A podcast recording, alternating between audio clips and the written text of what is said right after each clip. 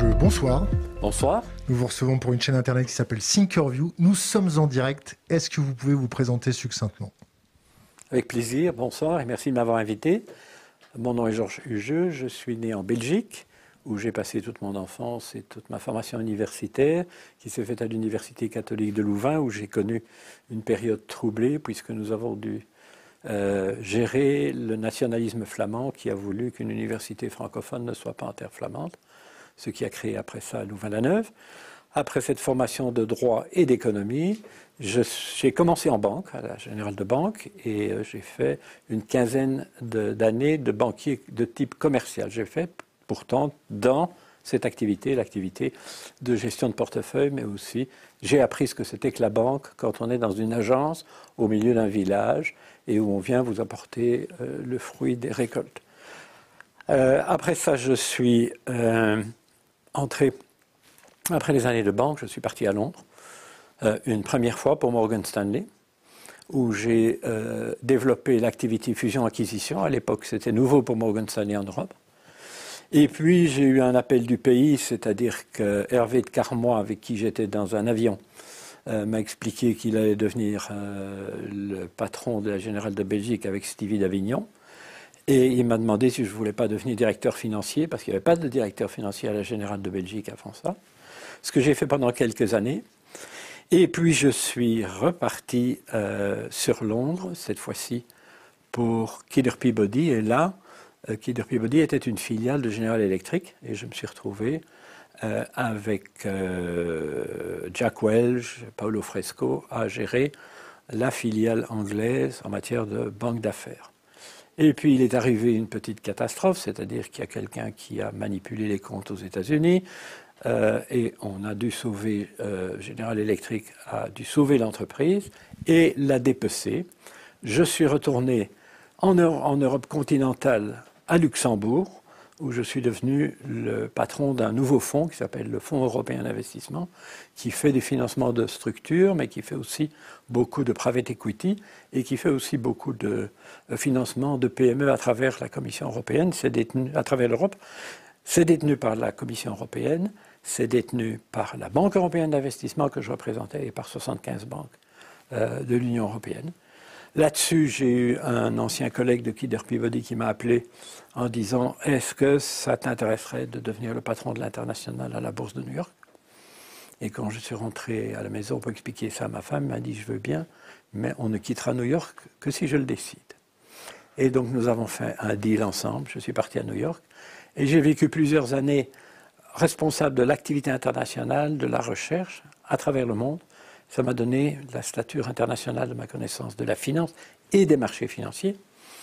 Et puis, quand à un moment donné, la réglementation américaine a rendu ces opérations moins intéressantes pour les sociétés étrangères, j'ai réalisé mon rêve, c'est-à-dire que j'ai créé ma propre firme, Galileo Global Advisors, qui est totalement une firme de conseil en fusion-acquisition, etc., et qui travaille essentiellement à travers les frontières.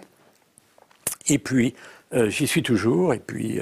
Progressivement, j'ai développé des activités un peu plus universitaires, puisque j'enseigne à la faculté de droit de Columbia Law School, International Banking and Finance, et en même temps, un nouveau cours sur les banques centrales. Donc on peut vous dire que vous êtes un banquier de classe internationale. On a décidé de vous faire venir pour avoir quelques éclairages, éclaircissements et lumières concernant la finance, Wall Street, l'évasion fiscale, l'optimisation fiscale et tout ce vocable, tout ce vocabulaire, toute cette dialectique complexifiée à dessein. Est-ce que la finance nous en fume et est-ce que la finance est néfaste pour nos démocraties? Je crois que ce que nous venons de vivre avec la pandémie, c'est quand même un paradoxe complet. Le chômage, l'intervention des gouvernements et la bourse qui monte de 150%. Il est donc très clair aujourd'hui, et nous connaissons ce phénomène depuis la crise précédente, parce que la bourse a monté 4 fois depuis la crise précédente. Il y a donc un phénomène qui fait que là, ceux qui ont accès à la finance, ceux qui sont actionnaires, sont ceux qui ont véritablement fait de l'argent. Pas de croissance véritable en général pour la population. et avec, et on y viendra, un certain nombre d'inégalités structurelles qui vont nécessairement favoriser à la fois les gouvernements et les grandes entreprises qui sont quelque part ce que nous appelions en 1968, lors de nos manifestations, les alliés objectifs. Comment, vous avez des petits-enfants ? Oui. Comment vous voyez l'avenir pour la jeune génération ? Est-ce que c'est un avenir où on va continuer à faire perdurer le ronron quotidien ? Est-ce que vous vous attendez à une émergence de menaces, de risques pour la jeune génération ? J'ai un énorme respect pour la jeune génération. Mes petits-enfants, j'ai une petite fille qui est d'ailleurs en Bretagne et qui a 16 ans maintenant. Les autres sont plus jeunes. Quand je pense à eux, j'écoute, et ce que j'écoute, c'est un message extrêmement clair qui nous dit que nous nous trompons de direction. Je crois qu'il n'y a aucun doute que, en règle générale, la génération des jeunes trouve que nous ne nous occupons pas des vrais problèmes, que ce soit les retraites, que ce soit la santé, et nous venons de le démontrer, et certainement par rapport au climat. Par contre, je suis fier d'eux, parce qu'ils nous interpellent, et je suis particulièrement fier que ce soit en Europe. Quelles menaces vous avez identifiées? Est-ce que la finance internationale représente une menace ? Et quel type de menace? Est-ce que c'est une menace par corruption? Est-ce que c'est une menace par sécession financière? Est-ce que c'est une menace plus diffuse? Comme j'ai utilisé le terme de l'alliance objective, je vais aller un petit peu plus loin en vous disant qu'il y a entre les grandes entreprises, les gouvernements et les banques centrales une forme de collusion. Et il y a aussi un phénomène qui s'est produit en 1970. Milton Friedman a sorti son fameux article sur tout pour les actionnaires. Et la shareholder value, comme on dit en anglais, a immédiatement pris aux États-Unis. Et ce capitalisme anglo-saxon est arrivé dans les années 70 et 80, à partir de Londres, sur le continent européen, et toute une série d'entreprises ont pu se développer dans ce modèle-là. Le problème, c'est que si vous voyez ce que ce modèle-là a donné, en termes d'inégalité aux États-Unis, il faut bien se rendre compte que l'Europe n'est pas d'accord avec ce modèle. Elle le subit, mais il y a beaucoup de gens qui en profitent.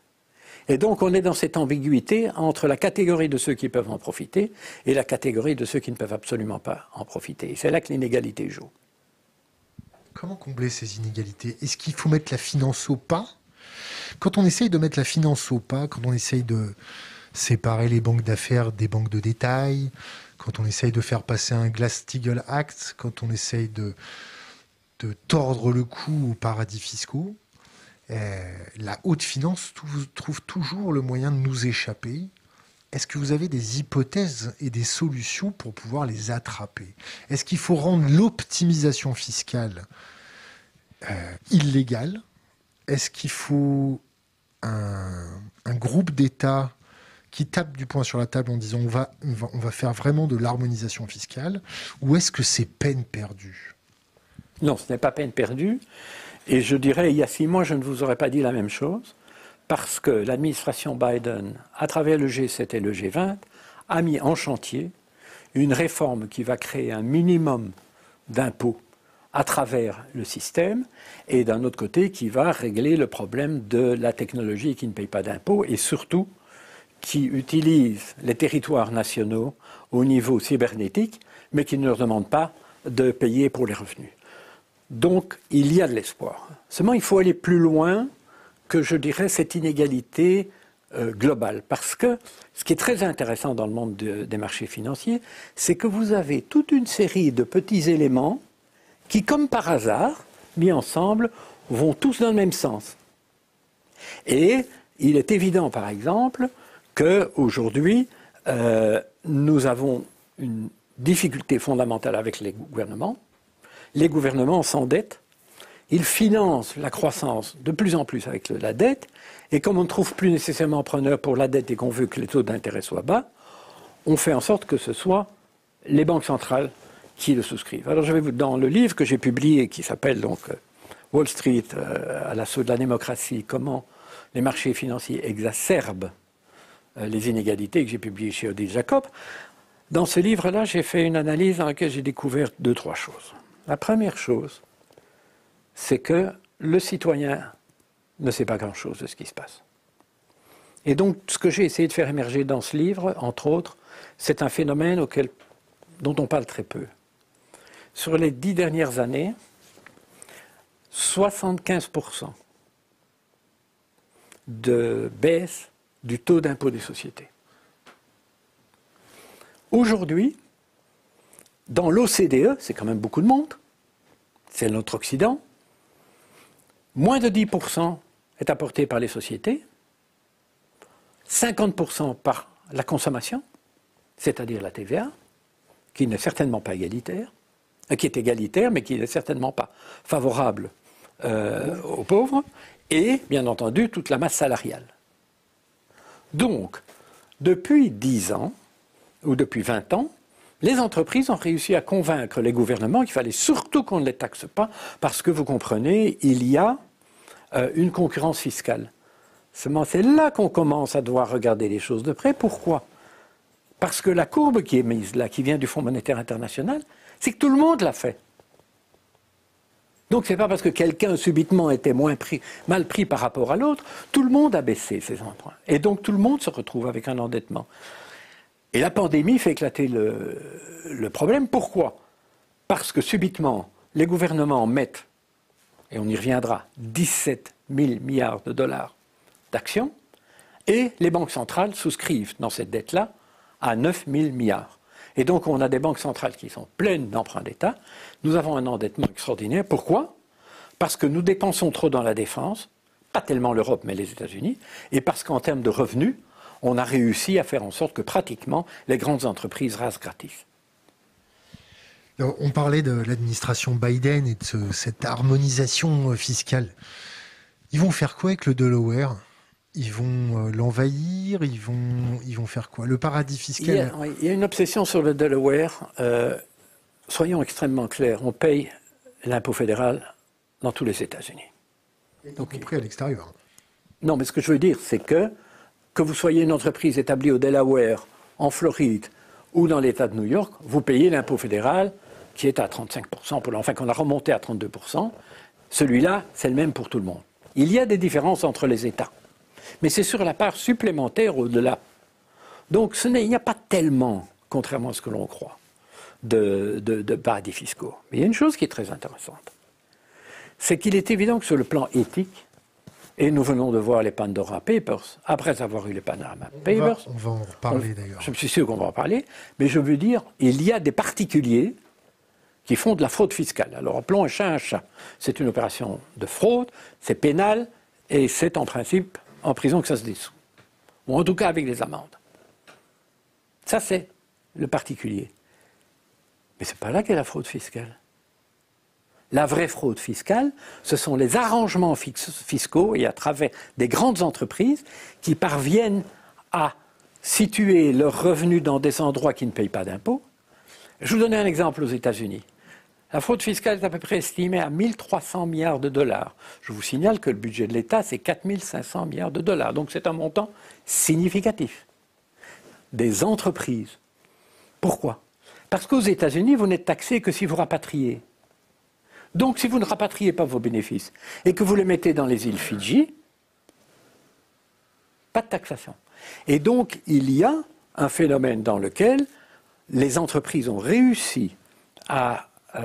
contrôler l'appareil législatif et l'appareil gouvernemental en leur faveur. Et tout ça fait évidemment d'excellents dividendes et beaucoup de returns pour les actionnaires.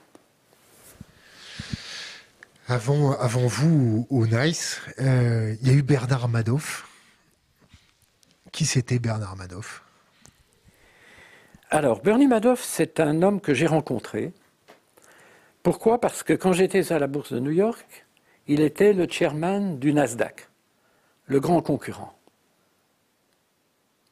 Alors pour vous situer l'ordre de grandeur, le Nasdaq est allé installer un marché sur le Moyen-Orient, mais il a décidé de l'établir à Tel Aviv.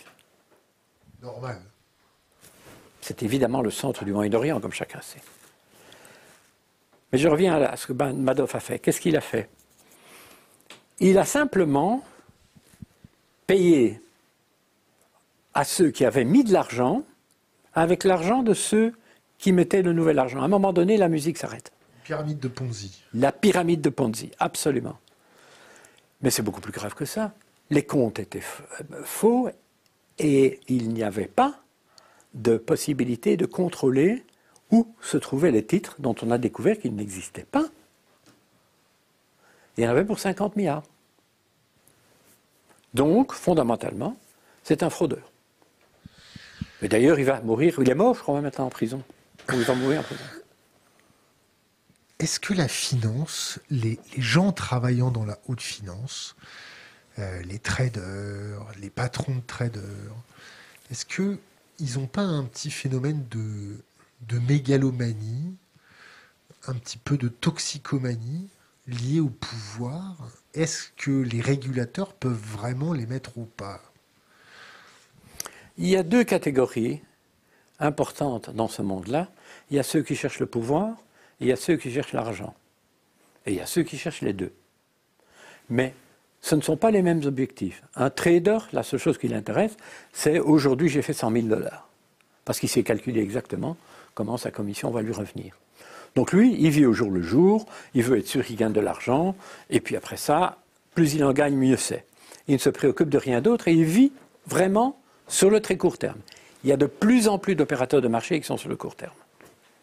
Par contre, il y a des gens qui construisent des empires. Ça existe partout. Vous en avez en France et il y en a aux États-Unis. Vous avez des noms ? Je pense que Vivendi est un empire. Je pense que Bolloré est un empire. Je pense que ce sont des structures de pouvoir autant que des structures d'argent. C'est grave de dire ça. Non. S'ils n'abusent pas de leur pouvoir, il n'y a pas de problème. Avoir le pouvoir de l'argent et l'utiliser peut se faire de manière extraordinairement positive ou extraordinairement négative. Mais si vous commencez à en abuser, le point que vous évoquez, et qui est extrêmement intéressant, ce n'est pas la régulation qui est en cause. Parce que les règles sont là. Par définition, si vous abusez, c'est que vous transgressez les règles. De manière plus ou moins visible. Et on a connu des cas dans lesquels on a découvert le poteau rose, mais il n'y a pas eu de sanction. Pourquoi ? Parce que les régulateurs sont nommés par les gouvernements et que les amis des gouvernements ne vont pas nécessairement être sanctionnés de la même manière que vous et moi. La régulation est là, elle doit être robuste et elle doit être indépendante. C'est pas le cas. La régulation, on peut toujours s'arranger. Vous m'avez dit, c'est illégal. Quelle est la différence entre illégal et allégal ? Si je fais... Allégal, c'est une situation dans laquelle le panorama légal est insuffisant. C'est-à-dire qu'il n'y a pas assez de lois et de règles qui s'imposent à vous. Alors là, c'est une faute de législation, c'est une faute de réglementation, et ça peut être, à ce moment-là, corrigé en changeant la réglementation.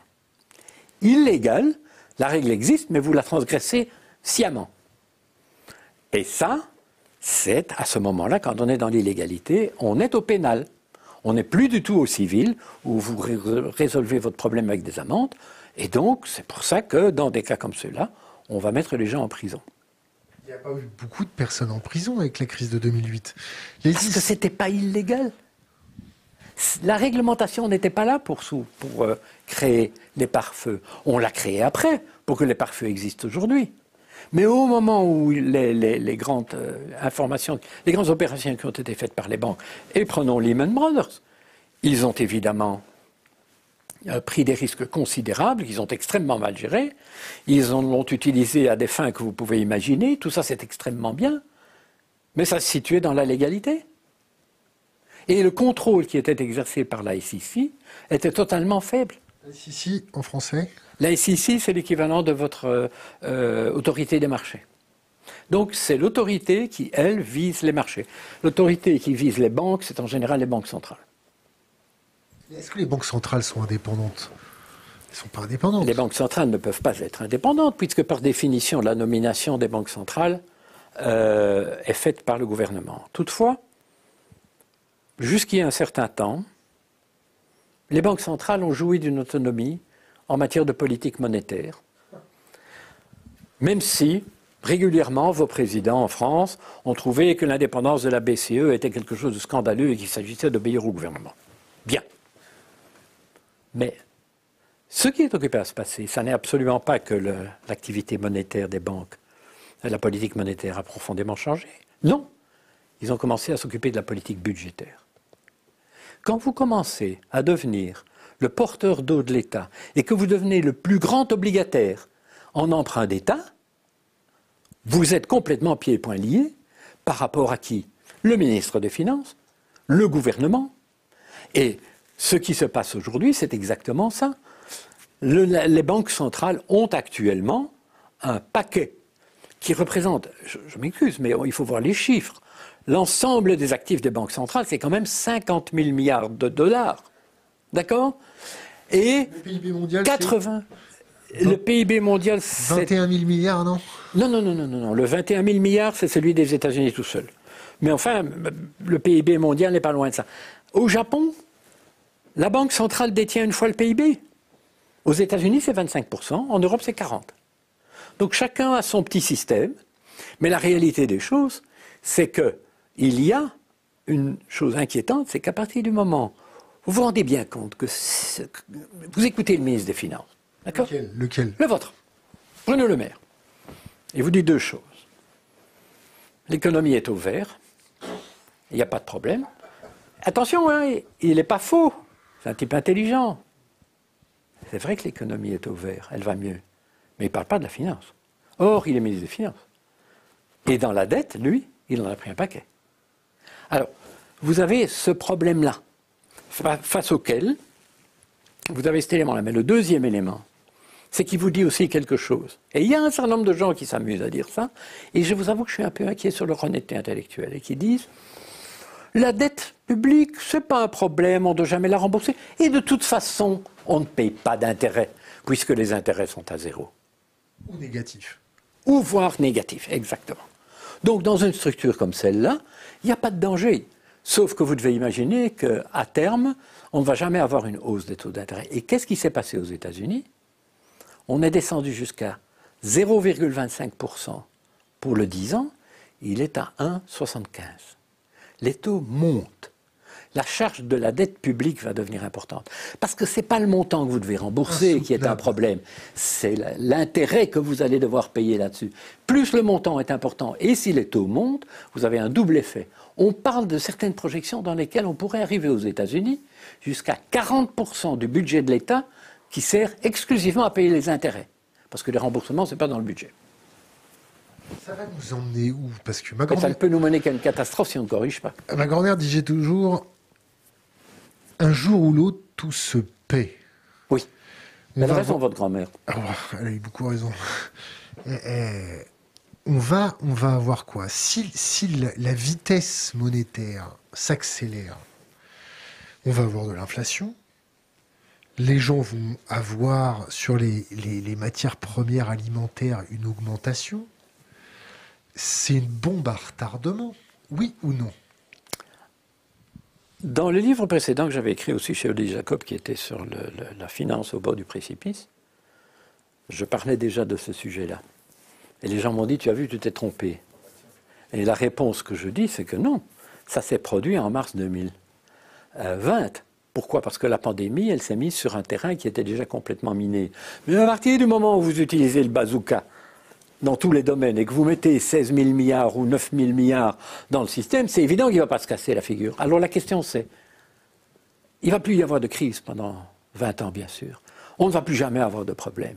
Et on ne va jamais avoir de problème de financement. Et c'est là qu'il y a un mythe. Mais personne ne regarde au-delà de l'année ou des 2 ans. Et un des problèmes fondamentaux, c'est que là le citoyen est important. C'est pour ça que je reviens sur la démocratie. La taxation...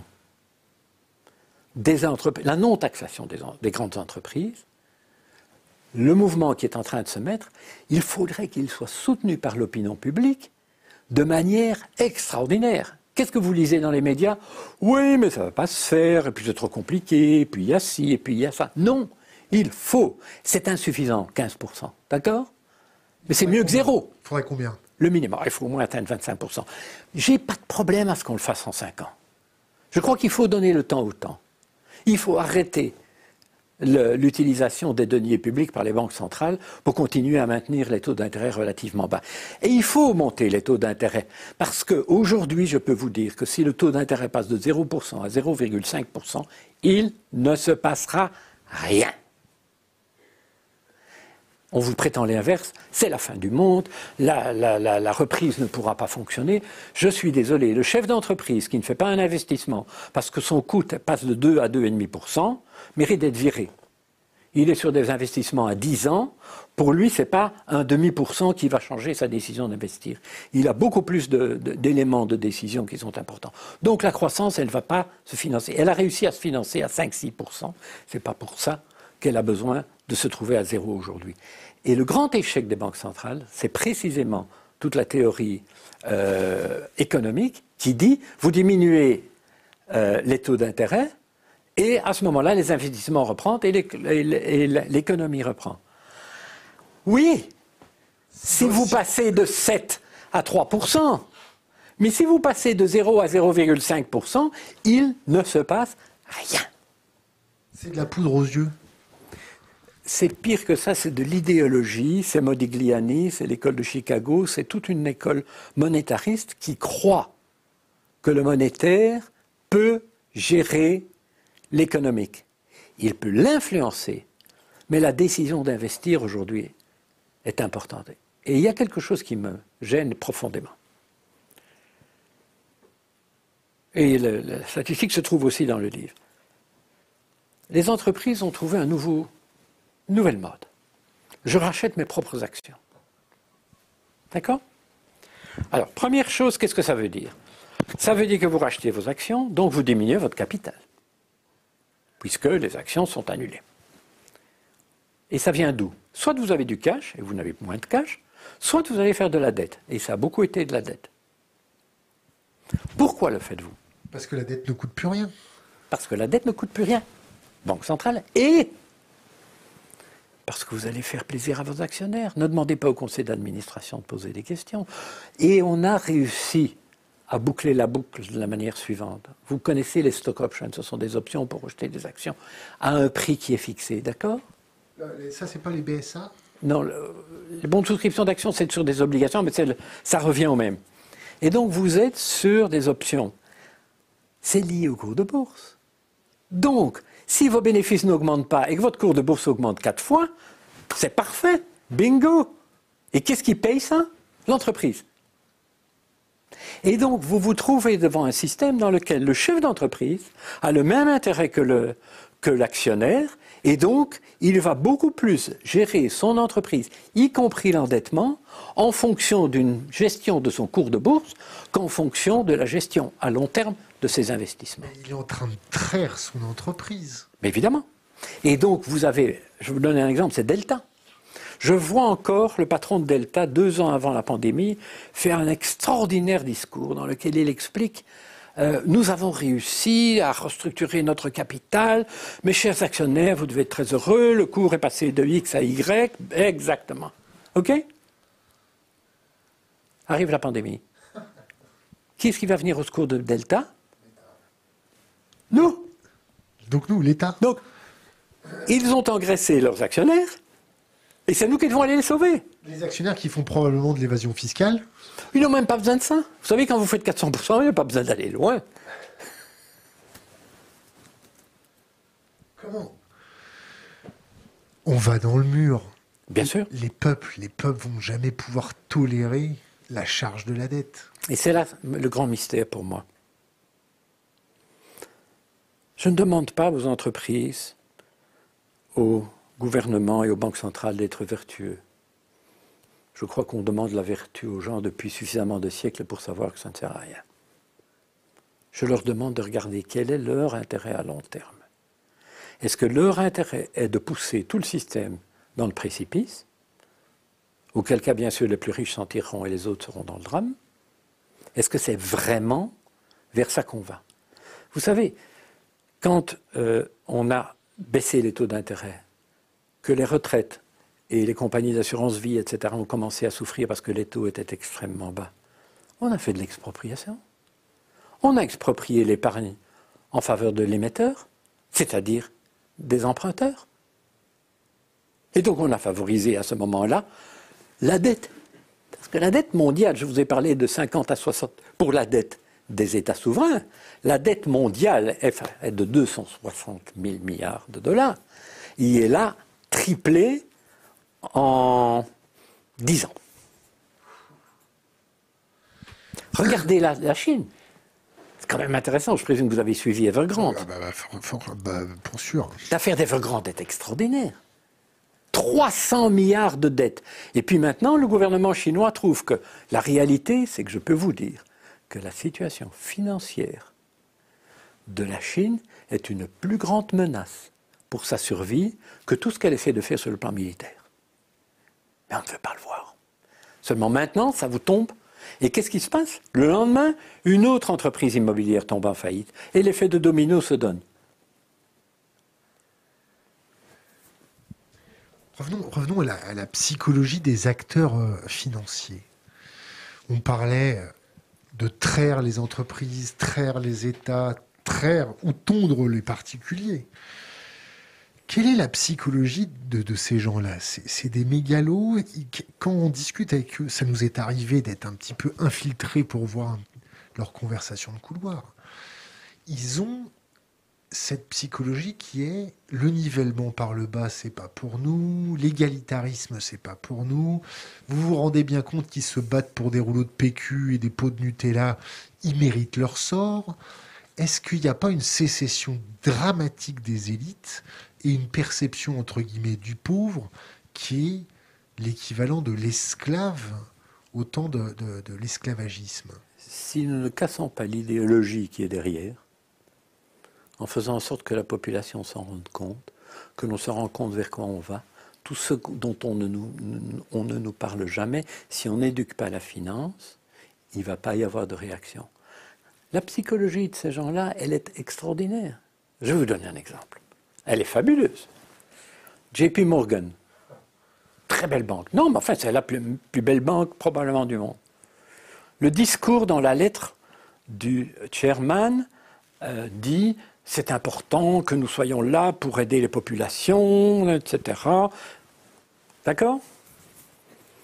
Il y a un mois, le conseil d'administration annonce qu'on va donner 1,5 million d'actions à ce pauvre monsieur Jamie Dimon pour qu'il veuille bien continuer à rester. Il avait déjà touché 32 millions de dollars de bonus, il vaut 2,9 milliards de fortune et il a déjà 9 millions d'actions de JP Morgan. Alors mon problème, il est là. Sommes-nous dans une situation où l'idéologie du capitalisme, et j'insiste, anglo-saxon, crée une forme de schizophrénie, parce que ce qui est très intéressant, et je les rencontre, c'est extraordinairement intéressant de voir qu'ils sont sincères dans les deux cas. Et si on ne leur met pas, j'allais dire, le nez dedans... Vous pouvez le dire... Il est clair qu'ils ne vont pas s'en préoccuper beaucoup. Je pense à un grand assureur qui a fait la même chose, mais qui a refusé de payer les jours sans emploi des gens qui étaient dans le secteur des restaurants. On fait comment pour que la population s'en empare? Parce que notre petite discussion entre nous... ça ne va pas faire beaucoup par rapport à... ça ne va pas faire bouger. Mais on a cette capacité à essaimer. Quels sont vos conseils pour le Pékin lambda sans dents, comme nos gouvernements aiment à nous le rappeler tous les jours? Quels sont vos conseils pour s'en emparer? Il faut s'intéresser à quoi? Il faut suivre quoi? Posez une très très bonne question. Le discours officiel de ce que j'ai appelé la Sainte Alliance des intérêts, donc qui comprend aussi bien le secteur public que le secteur privé, est un discours qui a pour objectif de vous dire, ne regardez pas, il n'y a rien à voir. Tout va très bien, ne vous en faites pas, la reprise est là, tout va bien. D'accord? Le peuple n'y croit pas. C'est du pipeau. Mais le peuple le sait que c'est du pipeau. Seulement, qu'est-ce que vous voulez qu'il fasse? Alors, il y a la deuxième étape. par rapport à ça, c'est, je suis obligé de vous le dire, et vous avez fait une excellente émission où quelqu'un a parlé des trois fonctions de la presse et une était d'être complice. D'accord ? Beaucoup on dit ça à Bernard Stiegler, sa fille, voilà. Barbara Stiegler. Barbara Stiegler, d'accord ? Bon, la réalité, c'est que le narratif public étant ce qu'il est, y a-t-il un contre-narratif ? Alors, je n'ai pas besoin de vous donner la structure de l'actionnariat des médias en France. Rappelons, on va le rappeler quand même à nos auditeurs. Écoutez, Vivendi décontrôle une série d'organes de presse. Le groupe Yale avec le patron de Lazare contourne un autre. Et vous avez donc toute une série de choses. On se passe des élèves, le groupe Lagardère. Fondamentalement, l'actionnariat des médias officiels qui ne sont pas les médias d'État, l'actionnariat est un actionnariat de grands entrepreneurs et parfois de grands prédateurs. Donc, si vous prenez à partie de manière violente un autre chef d'entreprise qui fait partie de l'élite... La mafia. Je prends l'élite parce que je suis gentil. De ceux qui font partie de l'élite, si vous prenez... Oui, si vous voulez. Si vous prenez à ce moment-là, je peux vous dire qu'il va y avoir un petit coup de téléphone qui va arriver de très haut et qui va dire « Vous voulez bien lâcher la prise sur monsieur un tel ?» Et les médias, si on attaque trop le gouvernement, vous croyez que le ministre va décrocher son téléphone et voir le propriétaire de l'entreprise en lui disant « Dites donc, le Figaro, vous avez écrit ça et ça, vous pouvez quand même un peu calmer le jeu, non ?» Ça, je vais vous objecter, là. Et oui, mais l'indépendance des journalistes, oui. La charte de Munich... Alors, je vais dire deux choses là-dessus. La première, c'est que comme c'est une idéologie, comme les entreprises disent la même chose, et comme le gouvernement dit la même chose, il faut une autre voie. Et là, je vais dire quelque chose qui ne va pas plaire à certains. La gauche est morte, et les syndicats sont devenus inutiles. Qu'est-ce qu'il nous reste? Il n'y a pas de contre-pouvoir. Vous êtes en train de gérer une présidentielle different shades of blue. Différentes nuances de bleu. De bleu. C'est entre la droite et la semi-droite et la plus droite et la moins droite. Donc, ça veut dire que pendant ces 10 dernières années, parce que ça remonte à peu près 10 ans, on pouvait imaginer, quand on a eu Mitterrand, même s'il était très bourgeois, on avait quand même un pouvoir socialiste. Hollande, ça commençait déjà à être un tout petit peu... Jospin, pas grand-chose. Hollande, c'était pas vraiment dur. Moi, je me souviens, un des exemples pour moi qui est le meilleur et qui explique la faiblesse de l'État. François Hollande dit « Les entreprises, pour des raisons concurrentielles, ont besoin de 10 milliards ». François Hollande convoque le MEDEF et il leur dit « Oui, vous me garantissez 1 million d'emplois ». Le MEDEF dit « Non ». Et on a payé les 10 milliards. C'est magnifique, c'est formidable. Mais qu'est-ce que vous voulez changer? Dans ce monde-là, le statu quo est une belle solution. Mais s'ils réfléchissent à ce qu'ils font au reste de la population, et je reviens à ce que vous disiez, est-ce qu'on doit attendre les gilets jaunes? C'est pas grand-chose à côté de ce qui nous attend. D'accord? Parce que si vous allez avoir une augmentation des denrées alimentaires, si vous vous rendez compte que vous ne pouvez plus payer votre loyer, si vous vous rendez compte que vous ne pouvez plus payer l'essence, que vous ne pouvez plus payer l'éducation de vos enfants... Le chauffage. Ou le chauffage. C'est quoi ça? Et donc, nous sommes arrivés au point où la pandémie a fait révéler. Et alors, il y a un deuxième élément, mais là, je ne vais pas m'étendre parce qu'on est dans un tout autre domaine. Vous regardez ensuite la distribution des vaccins à travers le monde, entre le tiers-monde et les pays organisés. Nous prenons le troisième vaccin. Il y a des milliards de personnes qui n'ont pas eu le premier. Revenons au Panama Papers, au Pandora Papers, Le travail exceptionnel de l'ICIG, le travail exceptionnel de 600 journalistes. Fantastique. On se retrouve avec des gens qui font une sécession économique. Il faut quoi? Il faut les traduire en justice, il faut saisir leurs biens, il faut qu'on fasse des exemples à la nord-coréenne. Qu'est-ce qu'on fait? Ils sont intouchables. Ils sont intouchables. Ils sont intouchables, pourquoi? Parce qu'ils sont nombreux et partout. Virer un journaliste qui est un peu trop à gauche quand vous êtes un mania de la presse, oh, ça va faire les manchettes pendant 24 heures, puis c'est terminé. D'accord? Qu'est-ce que vous voulez faire contre 600 journalistes qui sont à travers le monde, qui ont fait une analyse et qui arrivent avec les preuves de ce qu'ils disent? Vous pouvez rien faire. Et c'est là que j'ai l'espoir. Parce que je crois qu'aujourd'hui, il y a un deuxième phénomène qui va se présenter.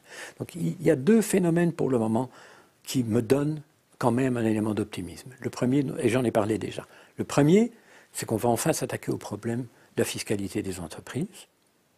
C'est tout le projet qui est en cours. Et le deuxième, c'est que les banques centrales vont commencer à diminuer leurs interventions. En acheter moins, disons. Ça ne veut pas dire qu'ils ne vont pas en acheter. Mais c'est déjà, ça va dans le bon sens. Mais le troisième, pour moi, qui est absolument fantastique et qui est la revanche de la démocratie, c'est le climate change. C'est le changement climatique.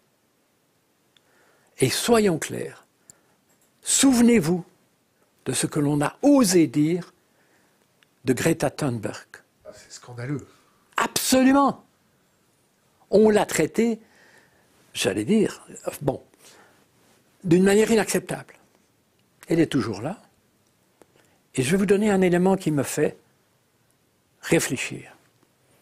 Vous savez qu'il y a des fonds dans lesquels on peut investir et qui investissent fondamentalement dans des actifs environnement, sociaux, gouvernance, ce qu'on appelle ESG.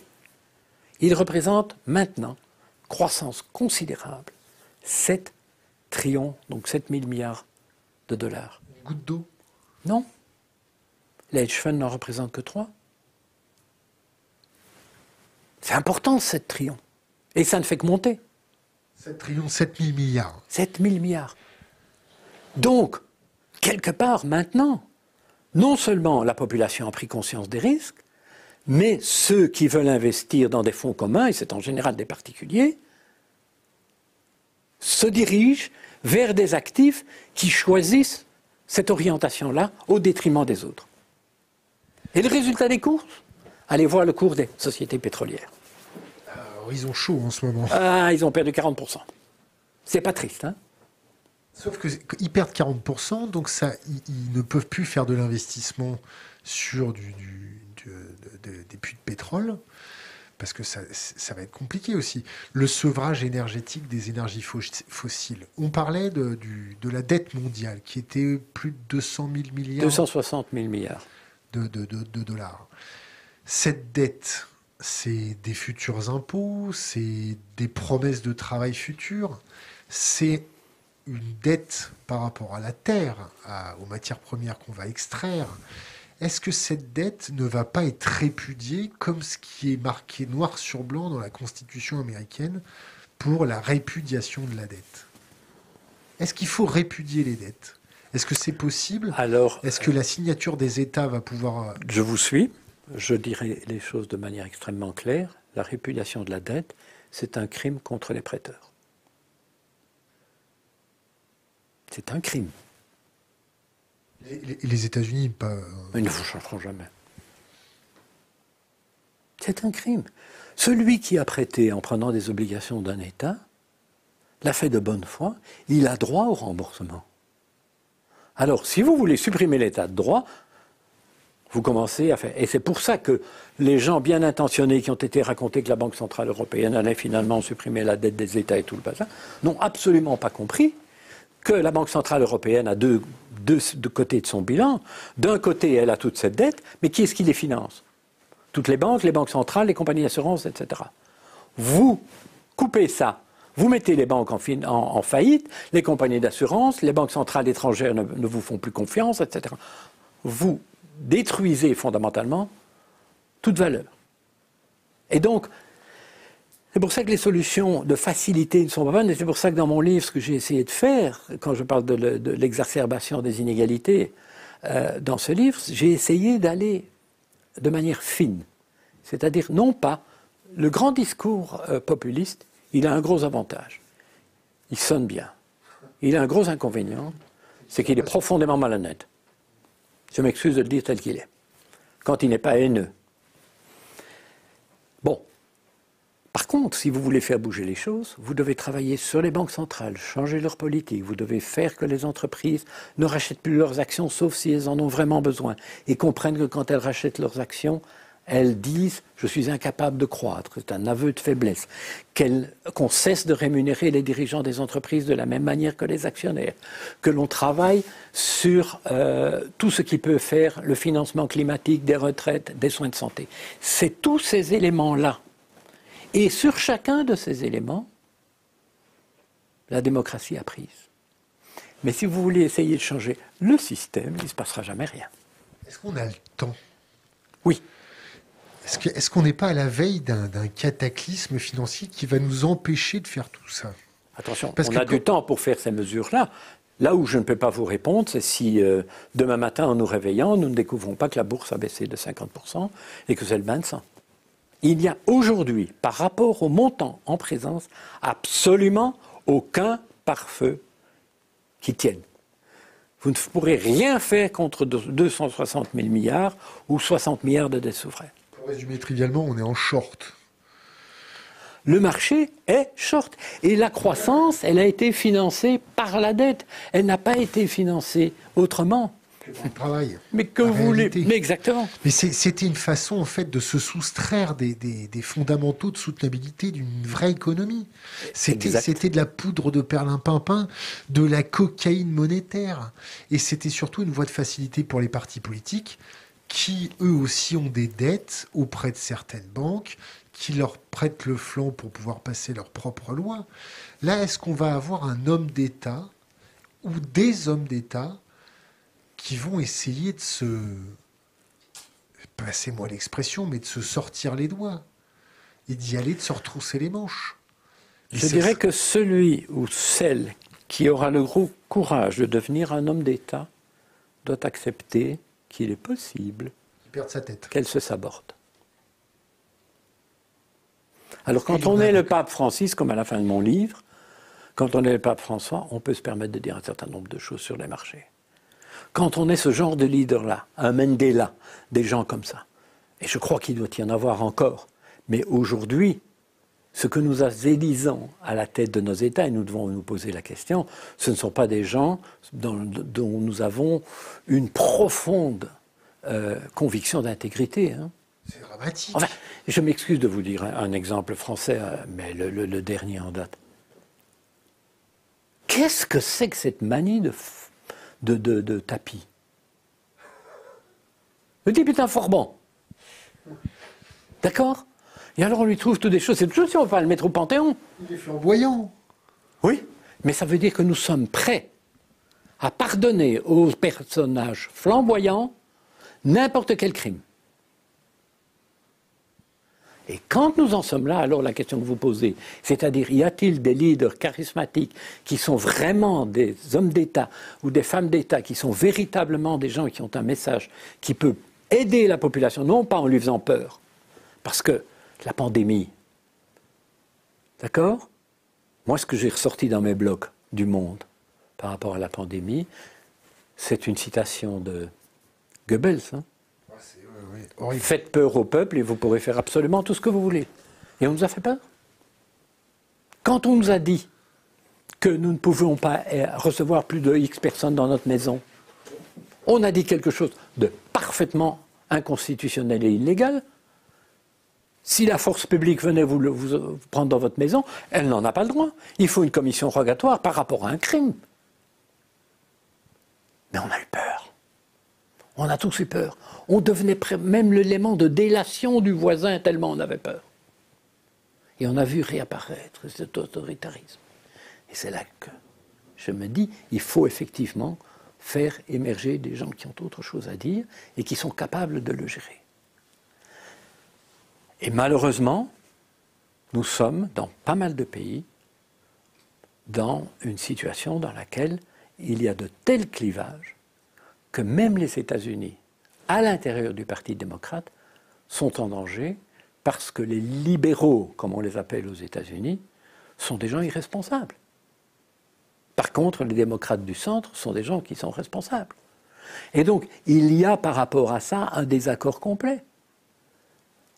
Et Biden, là-dedans, il essaye de trouver des mesures dans lesquelles il parvient à obtenir un consensus politique, mais il ne l'obtient pas. Dans son propre parti.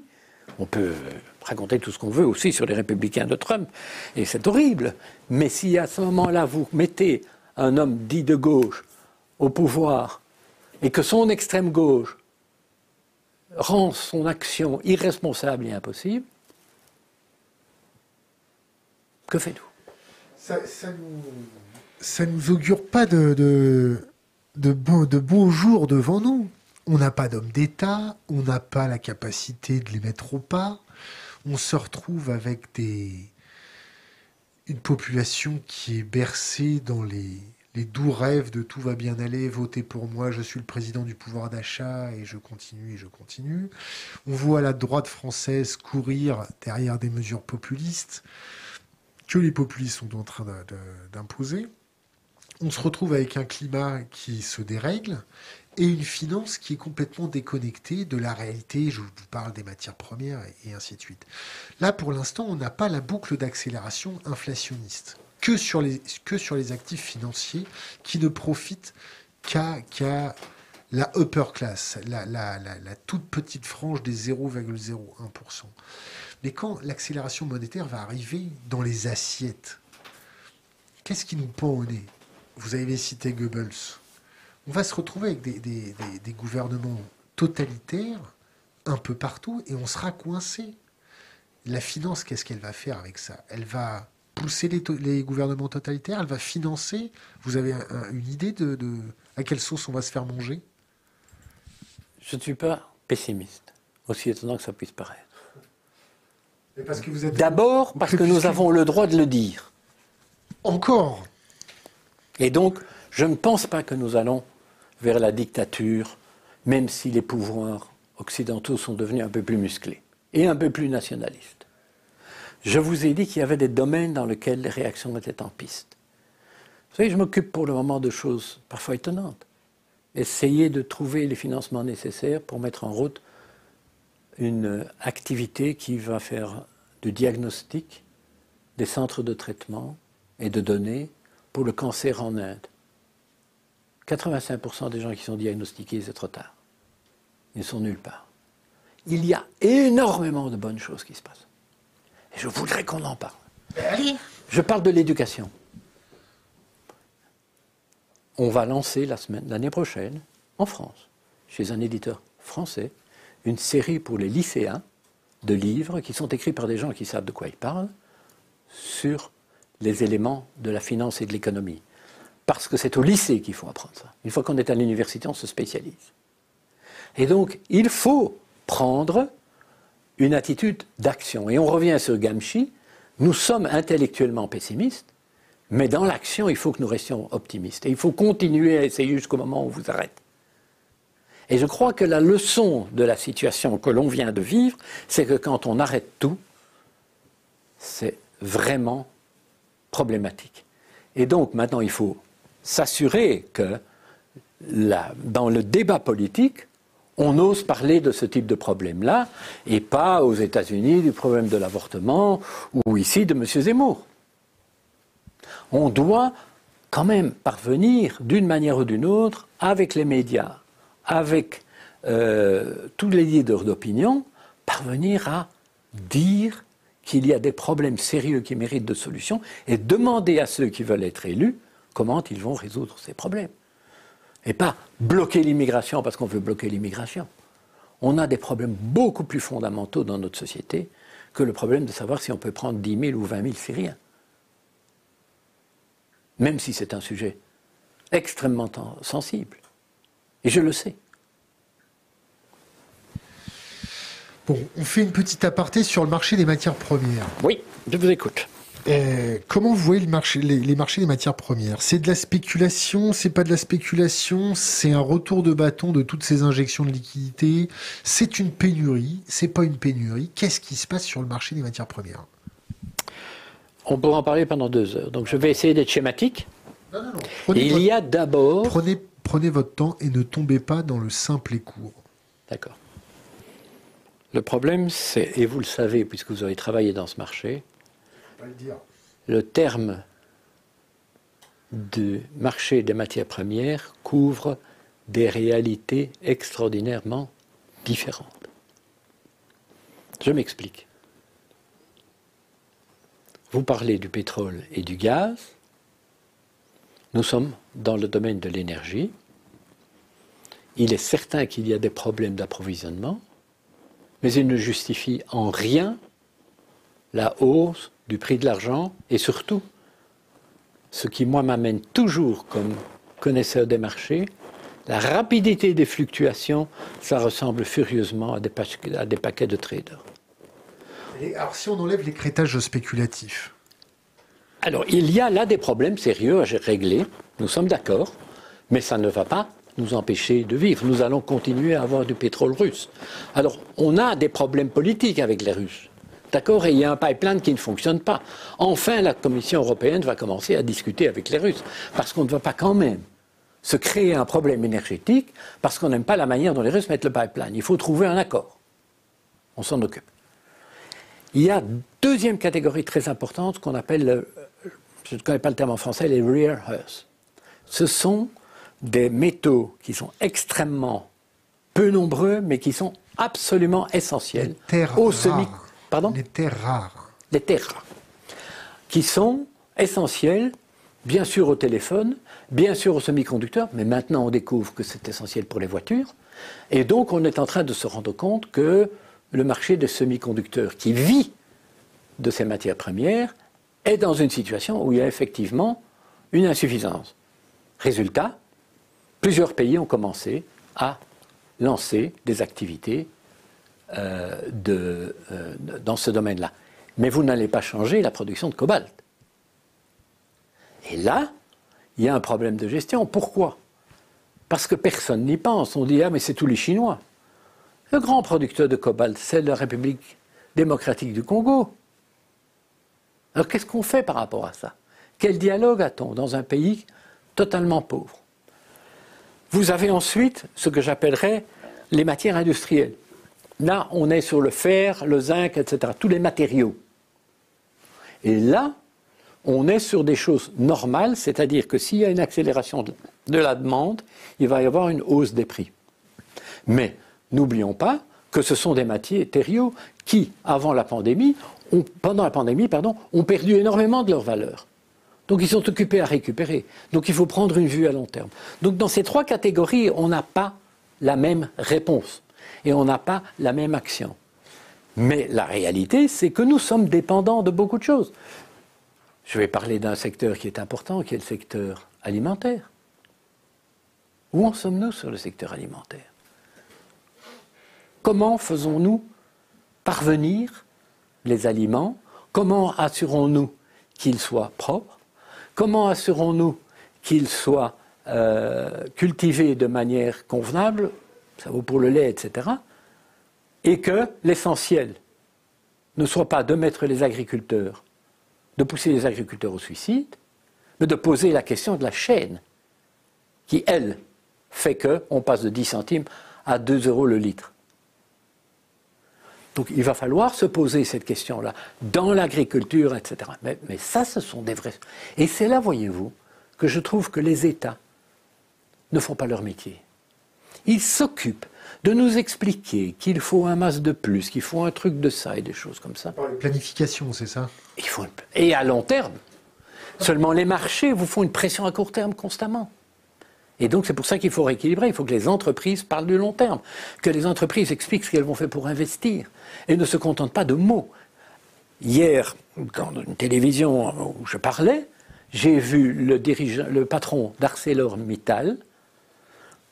C'est la sidérurgie. Oh, sidérurgie, l'acier, c'est horrible. 10 milliards de dollars d'investissement dans les 10 prochaines années pour décarboner le problème de la production de l'acier. Pourquoi?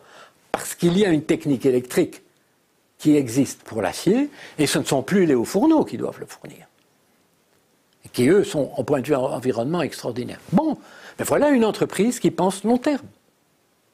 Elle n'a pas le choix. Elle n'a pas le choix.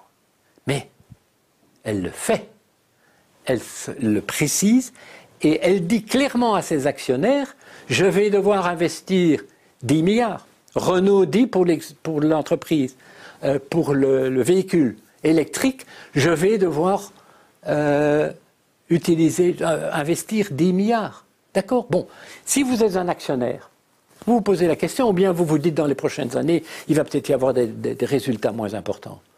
Vous vous taillez, vous vendez vos actions, très bien. Ça n'a aucune importance. Si vous êtes un investisseur à long terme, vous vous dites extraordinaire, parce que le Renault dans 10 ans ou l'ArcelorMittal dans 10 ans, ça va être beaucoup plus intéressant, plus profitable et surtout beaucoup plus sain. Oui, on croise les doigts. Si... C'est pour ça qu'il ne faut pas être pessimiste. Alors revenons, on va ouvrir encore une autre parenthèse. Est-ce que vous vous rappelez du scandale de l'Euribor et du Ribor? Oui. Du Libor. Oui. Et du Libor, pardon. Oui. Est-ce que vous pouvez le résumer succinctement à nos auditeurs, et puis après on va rentrer plus dans le détail? Il était devenu indispensable à partir du moment où le marché américain, le marché du dollar, n'était plus aux États-Unis, mais était dans les euromarchés, c'est-à-dire le marché du dollar en dehors des États-Unis, il fallait un taux d'intérêt de référence. Ça n'avait évidemment aucun sens que ce soit un taux différent pour les Anglais, les Chinois, les Japonais, etc. On a donc mis en place un système. À Londres, à 11 heures tous les jours, on fixait un London Interbank Offer Rate, un taux offert à Londres entre les banques tous les jours. Les crédits qui se sont faits, les prêts aux entreprises, ont commencé à se faire à taux variable et pas à taux fixe, parce qu'il n'y avait pas assez d'argent à taux fixe. Et ce n'est pas un problème. Et donc, on empruntait au Libor plus ou moins une marge. Et il y en avait pour 300 trillions, qui avaient ça comme taux de référence. Seulement voilà, c'était géré par l'Association britannique des banques, et il y avait 8 banques qui faisaient le marché. Et un trader téléphonait en disant « Tu sais, aujourd'hui, j'ai besoin qu'il soit deux points de base plus élevés, etc. » Et ils ont commencé à manipuler le marché. Et la raison pour laquelle le Ribor et le Libor ont explosé, c'est pas parce que c'était des mauvais indicateurs, c'est parce qu'ils ont été corrompus par ceux-là même qui devaient les maintenir, et qui sont occupés à pleurer toutes les larmes de leur corps parce qu'ils avaient une rente de situation extraordinaire, et maintenant ils vont en être privés. Parce qu'évidemment, on ne va pas leur rendre la responsabilité d'un marché qu'ils ont eux-mêmes corrompu.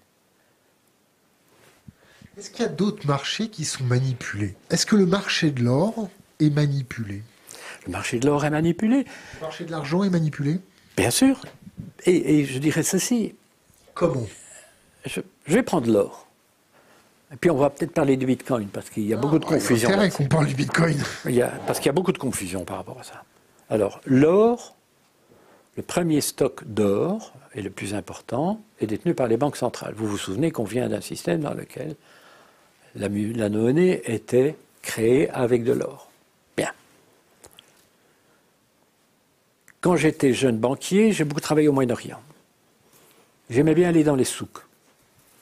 En Arabie Saoudite, à Koweït. Et les femmes, tout enrubannées, il y avait toute une série de boutiques d'or. Il y avait un élément électronique qui était le prix de l'or à la seconde. Alors vous allez dire, mais c'était des bijoux. L'or, c'était au poids. Et c'était leur dot. Et donc, elles vendaient, elles achetaient. Il y a tout ce qui, dans l'or, arrive dans la joaillerie. Troisième élément, il y a des besoins de l'or comme élément de matière première par rapport à l'industrie. Et donc l'or joue ce rôle-là. Et puis, il y a l'or, j'allais dire, sur les marchés. Tradé. Voilà. Et le résultat, c'est que l'or a une substance. Il a une raison d'être et il contient des éléments physiques. On ne sort pas les pépites d'or n'importe comment. Ça a un coût. Donc tout ça est extraordinairement réel. Et c'est là qu'on commet l'erreur en parlant du bitcoin, parce que le bitcoin, il a tout sauf ça.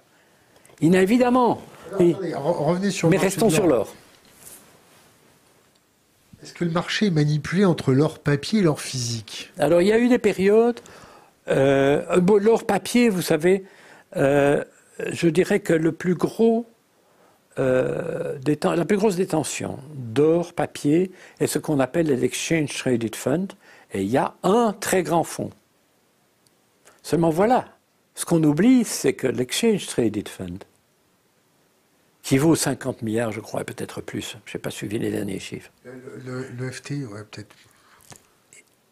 La règle de l'ETF, c'est que vous devez avoir les actifs en dessous. Ça veut dire quoi? Que le problème numéro un aujourd'hui, c'est que comme ce fonds est à Singapour, il y a... Zéro contrôle. Non, pas du tout. Il y a un paquet d'or physique qui est immobilisé dans des coffres à Singapour pour couvrir l'encours des ETF. Mais les ETF émettent des certificats, on va dire 1/10. Oui, mais ça n'a aucune espèce d'importance. Ça n'a aucune espèce d'importance. La réalité, c'est que la définition d'un ETF, c'est qu'il y a un actif derrière. Un ETF en action... Est-ce qu'ils sont audités, ces ETF? Oh oui. Ils sont complètement régulés et, croyez-moi, s'ils se départissent de la valeur des actifs sous-jacents, automatiquement le marché corrige ou bien il leur arrive une petite culbute.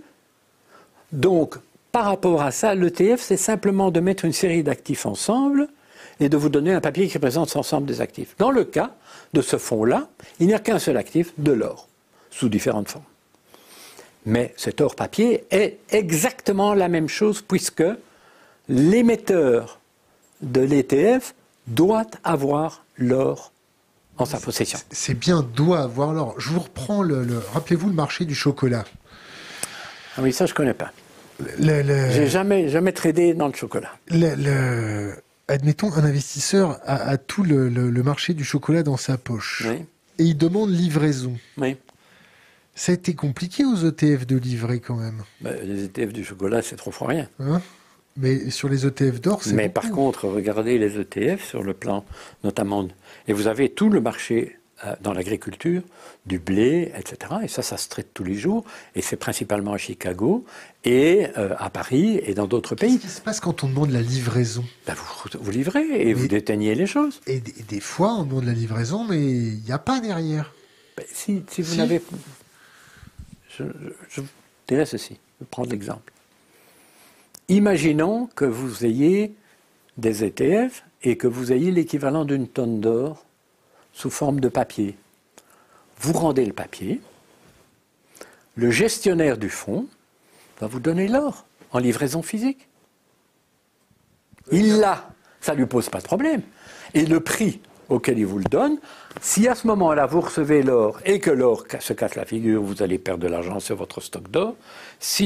Donc il y a une livraison physique, c'est la même chose. Dans toute une partie du trading des matières premières, y compris le pétrole, il y a des livraisons physiques. Le marché de l'argent manipulé, pas manipulé? Écoutez, pour moi, il y a un vrai problème sur l'ensemble du marché des matières premières qui remonte à toutes les distorsions qui ont eu lieu dans la pandémie, d'accord? Pour faire court, la manière dont on transporte tout ça ne se fait plus bien, il y a des problèmes de pipeline avec les Russes, il y a ceci, il y a ça. On remet les pendules à l'heure. Il y a des frictions. Ces frictions commencent à poser un certain nombre de problèmes. Vous êtes un trader, vous vous dites « Oh, ces frictions vont faire monter le prix parce que ça va coûter plus cher d'avoir le gaz. » Qu'est-ce que vous faites? Vous vous mettez en position à la hausse du gaz. Ce matin, il paraît que l'or a monté, que l'argent a monté de 25% et puis rebaissé de 10%. Ce n'est pas un problème de livraison de gaz. C'est un problème de trading. Le parasite. Mais évidemment.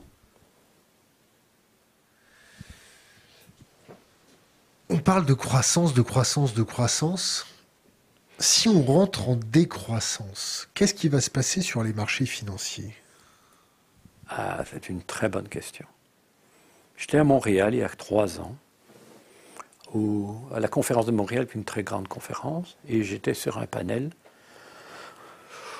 où j'ai dit « Je ne suis pas sûr que la croissance est nécessaire partout ». Inutile de dire que les autres financiers du panel me sont tombés dessus en disant « Il n'y a rien sans la croissance, etc. » Alors moi maintenant, je vais reculer. Je vais vous parler du Japon. On n'a pas beaucoup d'enfants au Japon. La population est âgée. Il n'y a pas d'immigration. Et on refuse l'immigration.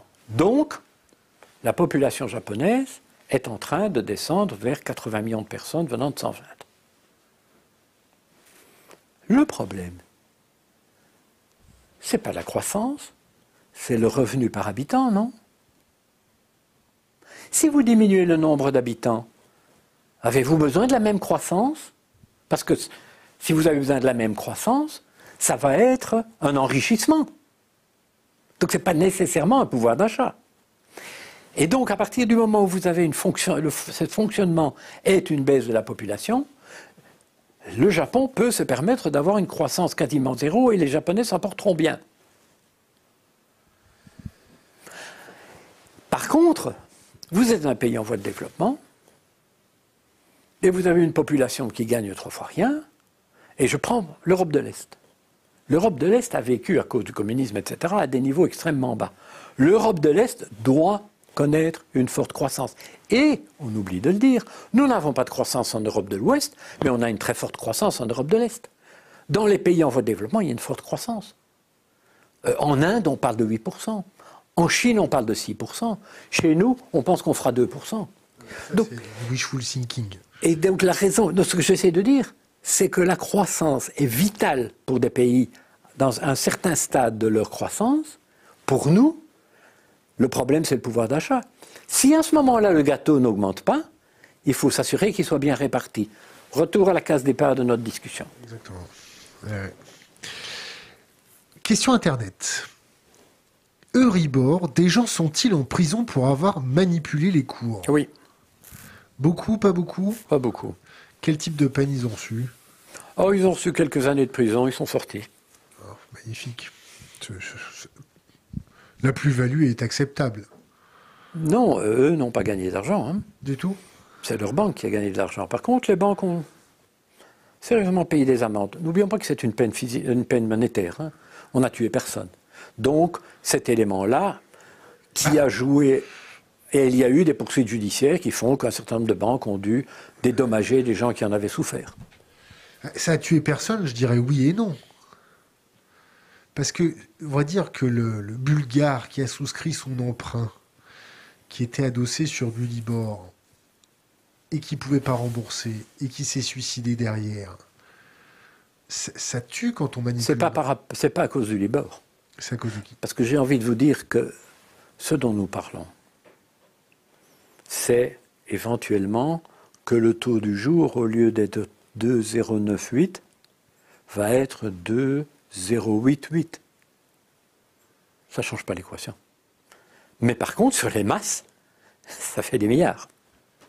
Et donc, c'est extrêmement difficile pour le Bulgare dont vous parlez de savoir qu'il a effectivement payé 0,01% de plus d'intérêt que ce qu'il aurait eu si le marché n'avait pas été manipulé. C'est pour ça qu'il n'y a pas de poursuite. Donc, le Libor, il faut maintenant retrouver quelque chose d'aussi fort. Les banques traînent les pieds. Non pas parce qu'elles veulent retourner au Libor, elles connaissent le problème du Libor, mais c'est parce que ce qu'on propose comme alternative n'est pas robuste. Et elles ont horriblement peur qu'il y ait de la volatilité à ce moment-là dans l'ensemble du marché des crédits. Et comme on parle, comme je vous l'ai dit, de 300 000 milliards plus ou moins à travers le monde, je comprends. Et quand une banque a prêté, je ne sais pas, 10 ou 20 milliards, ça peut avoir un impact considérable, non seulement sur elle, mais sur son client. Question Internet. Un petit mot, avis sur les chambres de compensation et de leur rôle actuel, entre parenthèses, affaire Clearstream. Alors, l'affaire Clearstream, ça, c'est une des plus grandes farces de l'année. Dites-moi pourquoi. Parce que Clearstream n'a pas de client particulier. Clearstream est une chambre de compensation entre intermédiaires financiers. On n'a jamais dit ça. Et je sais que ce qui s'est passé avec De Villepin et toute la clique, d'accord? Et il y a eu des manœuvres qui ont eu lieu. Et elles sont peut-être frauduleuses, je n'en sais rien. Mais il ne faut pas croire que vous pouvez ouvrir un compte chez Clearstream demain matin. Ce n'est pas une banque. Ça sert de compensation entre institutions financières parce que tu me dois 1 milliard, je te dois 100 millions, on va faire le truc à 900. Et ça se compense à l'intérieur de cette chambre de compensation. Mais c'est un truc qui se situe entre professionnels. Et donc, les soi-disant listings faux qu'on a publiés, dans lesquels on dit on a supprimé le nom de M. Sarkozy ou de M. Villepin, etc., c'était des faux. Il n'y a pas de listing sur des individus chez Clearstream, ça n'a jamais existé. Et ça n'existera jamais parce que ce n'est pas son rôle. Question Internet. Que pense-t-il du système de création monétaire actuel? Que suggère-t-il pour le rendre plus éthique, égalitaire et solidaire? Le début de la question. Alors, que pense-t-il du système de création monétaire actuel? Alors, le système de création monétaire actuel, par les banques centrales, crée un double déséquilibre. Le premier, c'est que les épargnants sont pénalisés par rapport aux émetteurs. Et le deuxième, c'est que cet argent-là en bourse, ça crée une inégalité. Donc, il faut retourner à la case départ et dire aux banques centrales de cesser, parce qu'ils ont peur, de continuer à arroser le marché, de commencer à diminuer la mise et de voir s'il y a de véritables problèmes. Les États-Unis avaient commencé avant la pandémie et ça n'a pas posé de problème. Et d'arriver progressivement à trouver un équilibre plus naturel, moins manipulé par les banques centrales. Et à partir de ce moment-là, on va avoir un équilibre. Pourquoi? Parce qu'à ce moment-là, les emprunteurs vont payer un vrai taux d'intérêt, et donc l'épargnant qui a une obligation ou qui a un dépôt va recevoir le rendement auquel il a droit sur son dépôt. Et donc, il est indispensable que la monnaie facile, qui facilite le travail des emprunteurs, s'arrête en douceur, il ne s'agit pas de faire quelque chose qui va démolir les marchés, de telle manière que progressivement on rééquilibre en faveur des épargnants, on rééquilibre en faveur de l'emploi par rapport à tout pour l'actionnaire. Et qu'on retrouve dès lors, non pas en démolissant les marchés, mais en redonnant aux marchés leur fonction qui est essentielle. C'est les entreprises. Quand vous étiez patron du New York Stock Exchange, oui, vous palpiez combien? Pardon? Votre salaire? 400 000 $. À l'année? Oui. Après, avant impôt? Avant impôt. Avant impôt. C'était publié, c'est pour ça que je vous le dis. De toute façon, vous nous l'auriez dit même. Pardon? Vous nous l'auriez dit si ce n'était pas publié? Non. Non? Parce qu'à ce moment-là, je trouvais dans le devoir de confidentialité vis-à-vis du New York Stock Exchange. Mais comme le New York Stock Exchange a publié la rémunération de ses dirigeants, je peux vous le dire.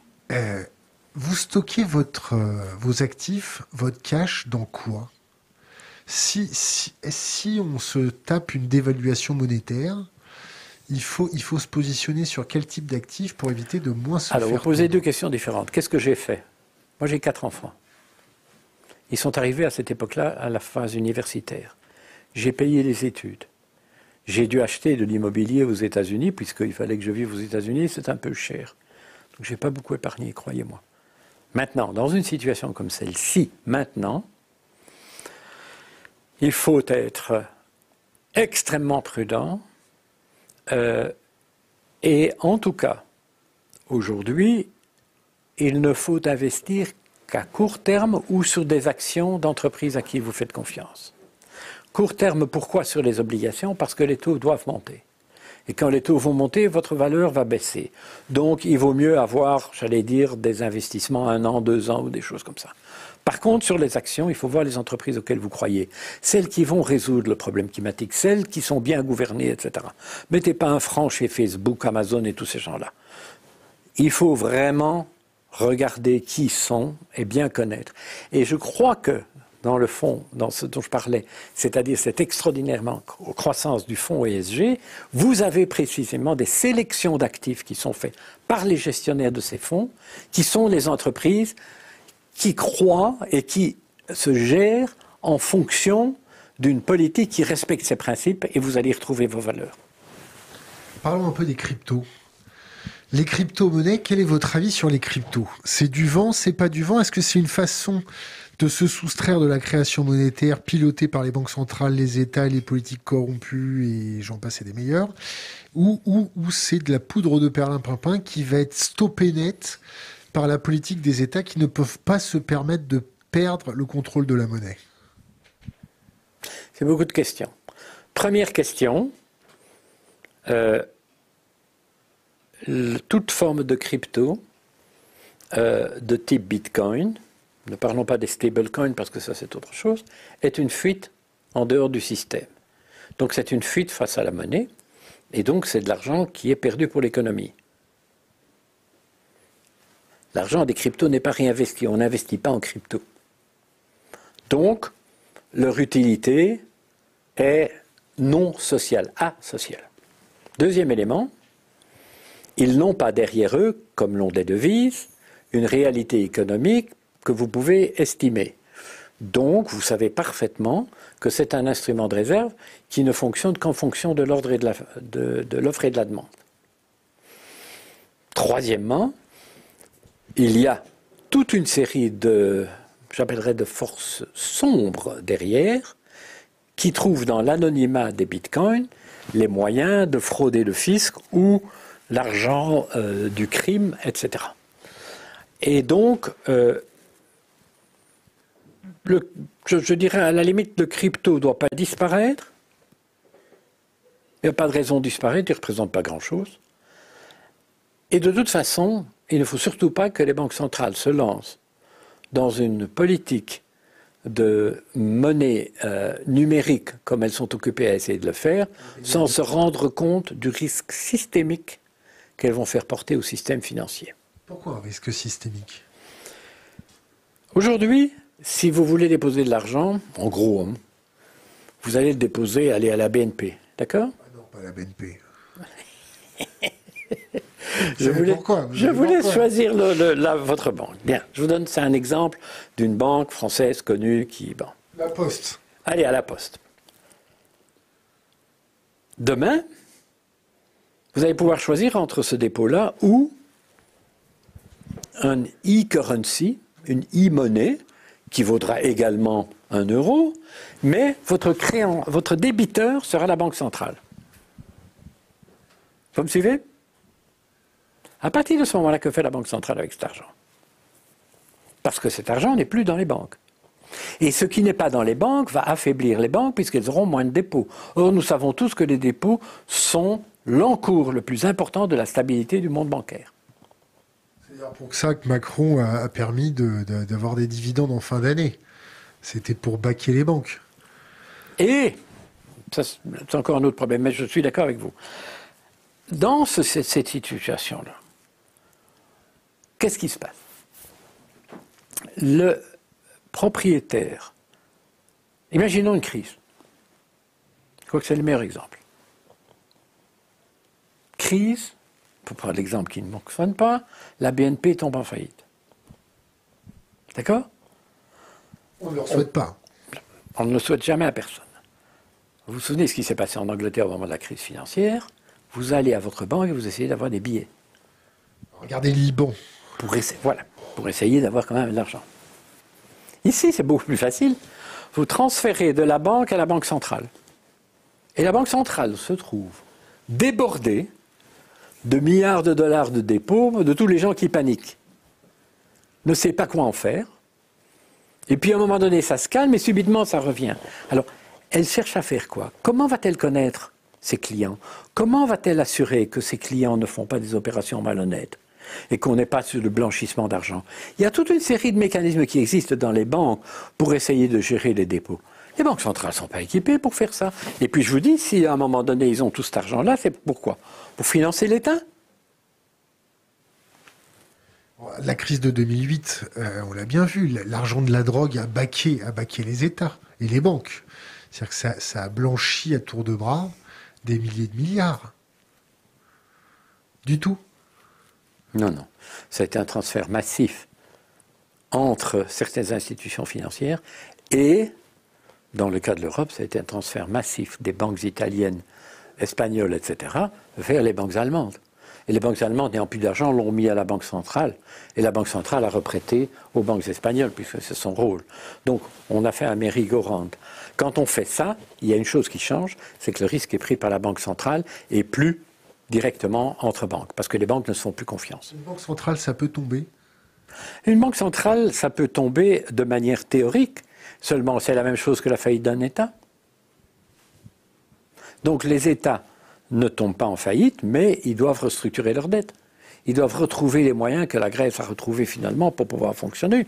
C'est une crise importante, mais ce n'est pas une faillite. La seule chose que je peux vous dire, c'est que si vous regardez les bilans des banques centrales aujourd'hui, vous avez la preuve qu'elles ne tombent pas en faillite, parce que si les ratios des banques centrales étaient les mêmes que les ratios bancaires, eh bien, la banque centrale, c'est en faillite. Elle n'a pratiquement pas de fonds propres. Protocole de Bâle 2, Bâle 3... Oui, mais elle a heureusement quand même de la monnaie en circulation. Heureusement. Le fonds de garantie des dépôts bancaires, ça vous parle ? Oui, ça me parle. C'est un point important du dispositif des banques européennes. C'est-à-dire que dans le cadre de l'Union bancaire européenne, il y a trois piliers. Le troisième pilier, c'est de créer un fonds qui assure plus ou moins, plutôt plus que moins, une intervention en cas de crise de crédit. D'accord ? Tous les pays ont ça. On va essayer de mettre tout ça ensemble, de travailler au niveau européen. C'est pas un peu du bullshit, ça ? C'est pas du bullshit. Le problème que c'est que ça fait 10 ans qu'on n'est pas parvenu à le résoudre. Pourquoi ? Parce qu'il y a une raison structurelle. Moi, je vais vous dire ceci. Si j'étais aujourd'hui le système bancaire allemand, d'accord ? Et que je dois mettre mes impôts de sécurité dans un pot européen, et que, pour prendre un exemple tout à fait farfelu, les banques grecques se soient mis à spéculer sur je ne sais quoi, et tombent en faillite. C'est l'argent des banques allemandes qui va partir vers la Grèce. Je vous garantis que ça va avoir lieu. Une fois. Et ce n'est pas une expression belge. Après ça, le fonds, il est fini. Hein ? Donc, ça a du sens, mais le véritable problème, et je dirais qu'il faut bien regarder ce qu'il y a aux États-Unis, nous avons ce système-là, qui s'appelle le FDIC, mais en cas de manque du fonds, il y a une garantie du gouvernement fédéral. Donc, on en sortira si ce pool qui est mis ensemble de ressources est fondamentalement garanti par l'Union européenne. Donc si on active ce fonds, qui est garanti par la signature soit d'un État, soit de l'Union européenne, ce qui lui permet d'activer un effet de levier sur les marchés, on est d'accord. On l'active une fois, mais on ne l'activera pas deux. Il faut voir ça dans le contexte aussi du contrôle des banques par la Banque centrale européenne. Ils ne peuvent pas faire n'importe quoi. Ils ne peuvent pas faire une infraction à Bâle 3, etc. Il peut y avoir des fraudes ou n'importe quoi. Mais je dirais que c'est ce qu'on appelle en langage technique un backstop. C'est-à-dire qu'il y a d'abord, mettons, une masse de 100 milliards qui est là pour sauver.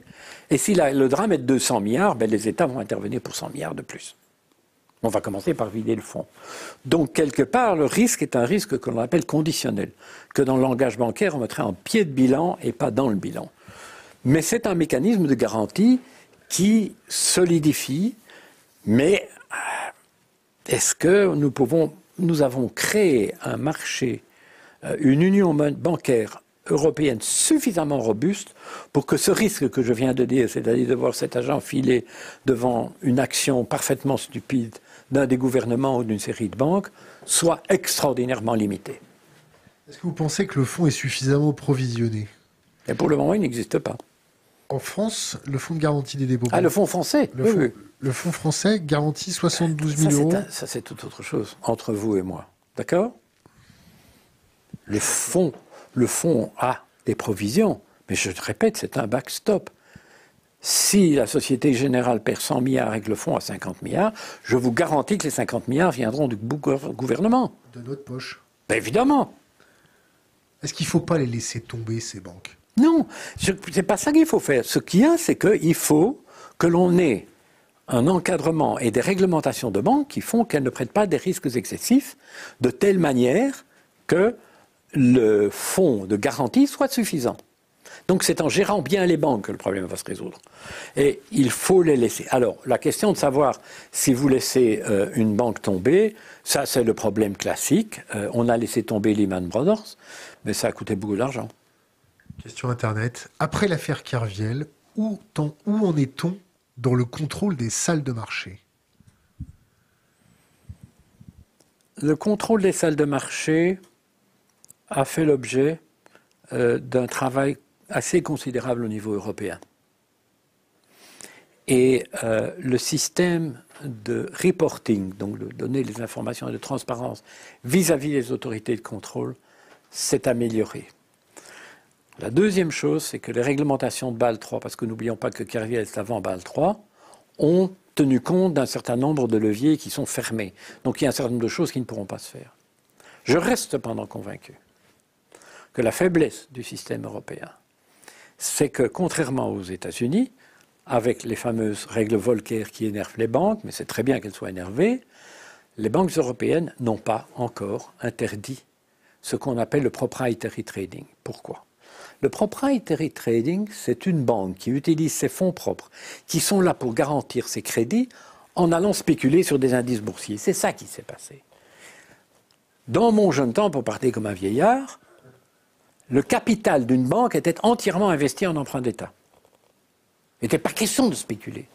Ce qu'a fait le plan Volcker, c'est de supprimer toute une série d'actifs spéculatifs de ce que les banques pouvaient prendre pour couvrir leurs fonds propres. Ce n'est pas uniquement des emprunts d'État.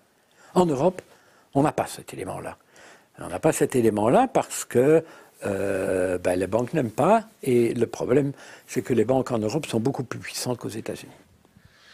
Question Internet. Que pense Georges de l'art contemporain et des NFT, non-fungible tokens? J'aime trop l'art contemporain pour le mettre dans un NFT. Si j'ai de l'argent à mettre dans l'art contemporain, je préfère prendre une pièce d'un artiste et l'avoir chez moi. Le NFT, c'est une façon de créer des commissions pour les intermédiaires. Pratiquement, c'est titrisé là. Ça n'apporte rien. Question Internet. Que pense M. Ugeux? Peut-il nous expliquer les tensions passées et futures sur les marchés interbancaires du repos? Bon. Alors, pour ça, il faut faire un toute petite explication sur ce que c'est qu'un marché du repo. Et le marché du repo, c'est un système dans lequel les banques vont utiliser une partie de leurs actifs et vont les vendre avec un engagement de rachat, ou les prêter, si vous voulez, avec un élément de rachat, ce qui leur permet automatiquement d'avoir les liquidités sans abandonner 3 mois après, ou 6 mois après, ou une semaine après, ils le reprennent. Le problème du marché des repos, c'est que s'il y a la moindre tension ou la moindre méfiance, sa liquidité s'assèche immédiatement. C'est la première chose qui s'assèche, parce que la confiance entre les banques n'existe plus. Et donc nous avons vécu, même l'année dernière, quelque chose qui n'a pas attiré beaucoup d'attention, et qui est effectivement une intervention brutale de la Federal Reserve pour empêcher une crise de marché des repos. Alors la question qu'on peut se poser, c'est pourquoi le bilan d'une banque est à 50% dans les crédits et 50% dans toute une série d'autres choses.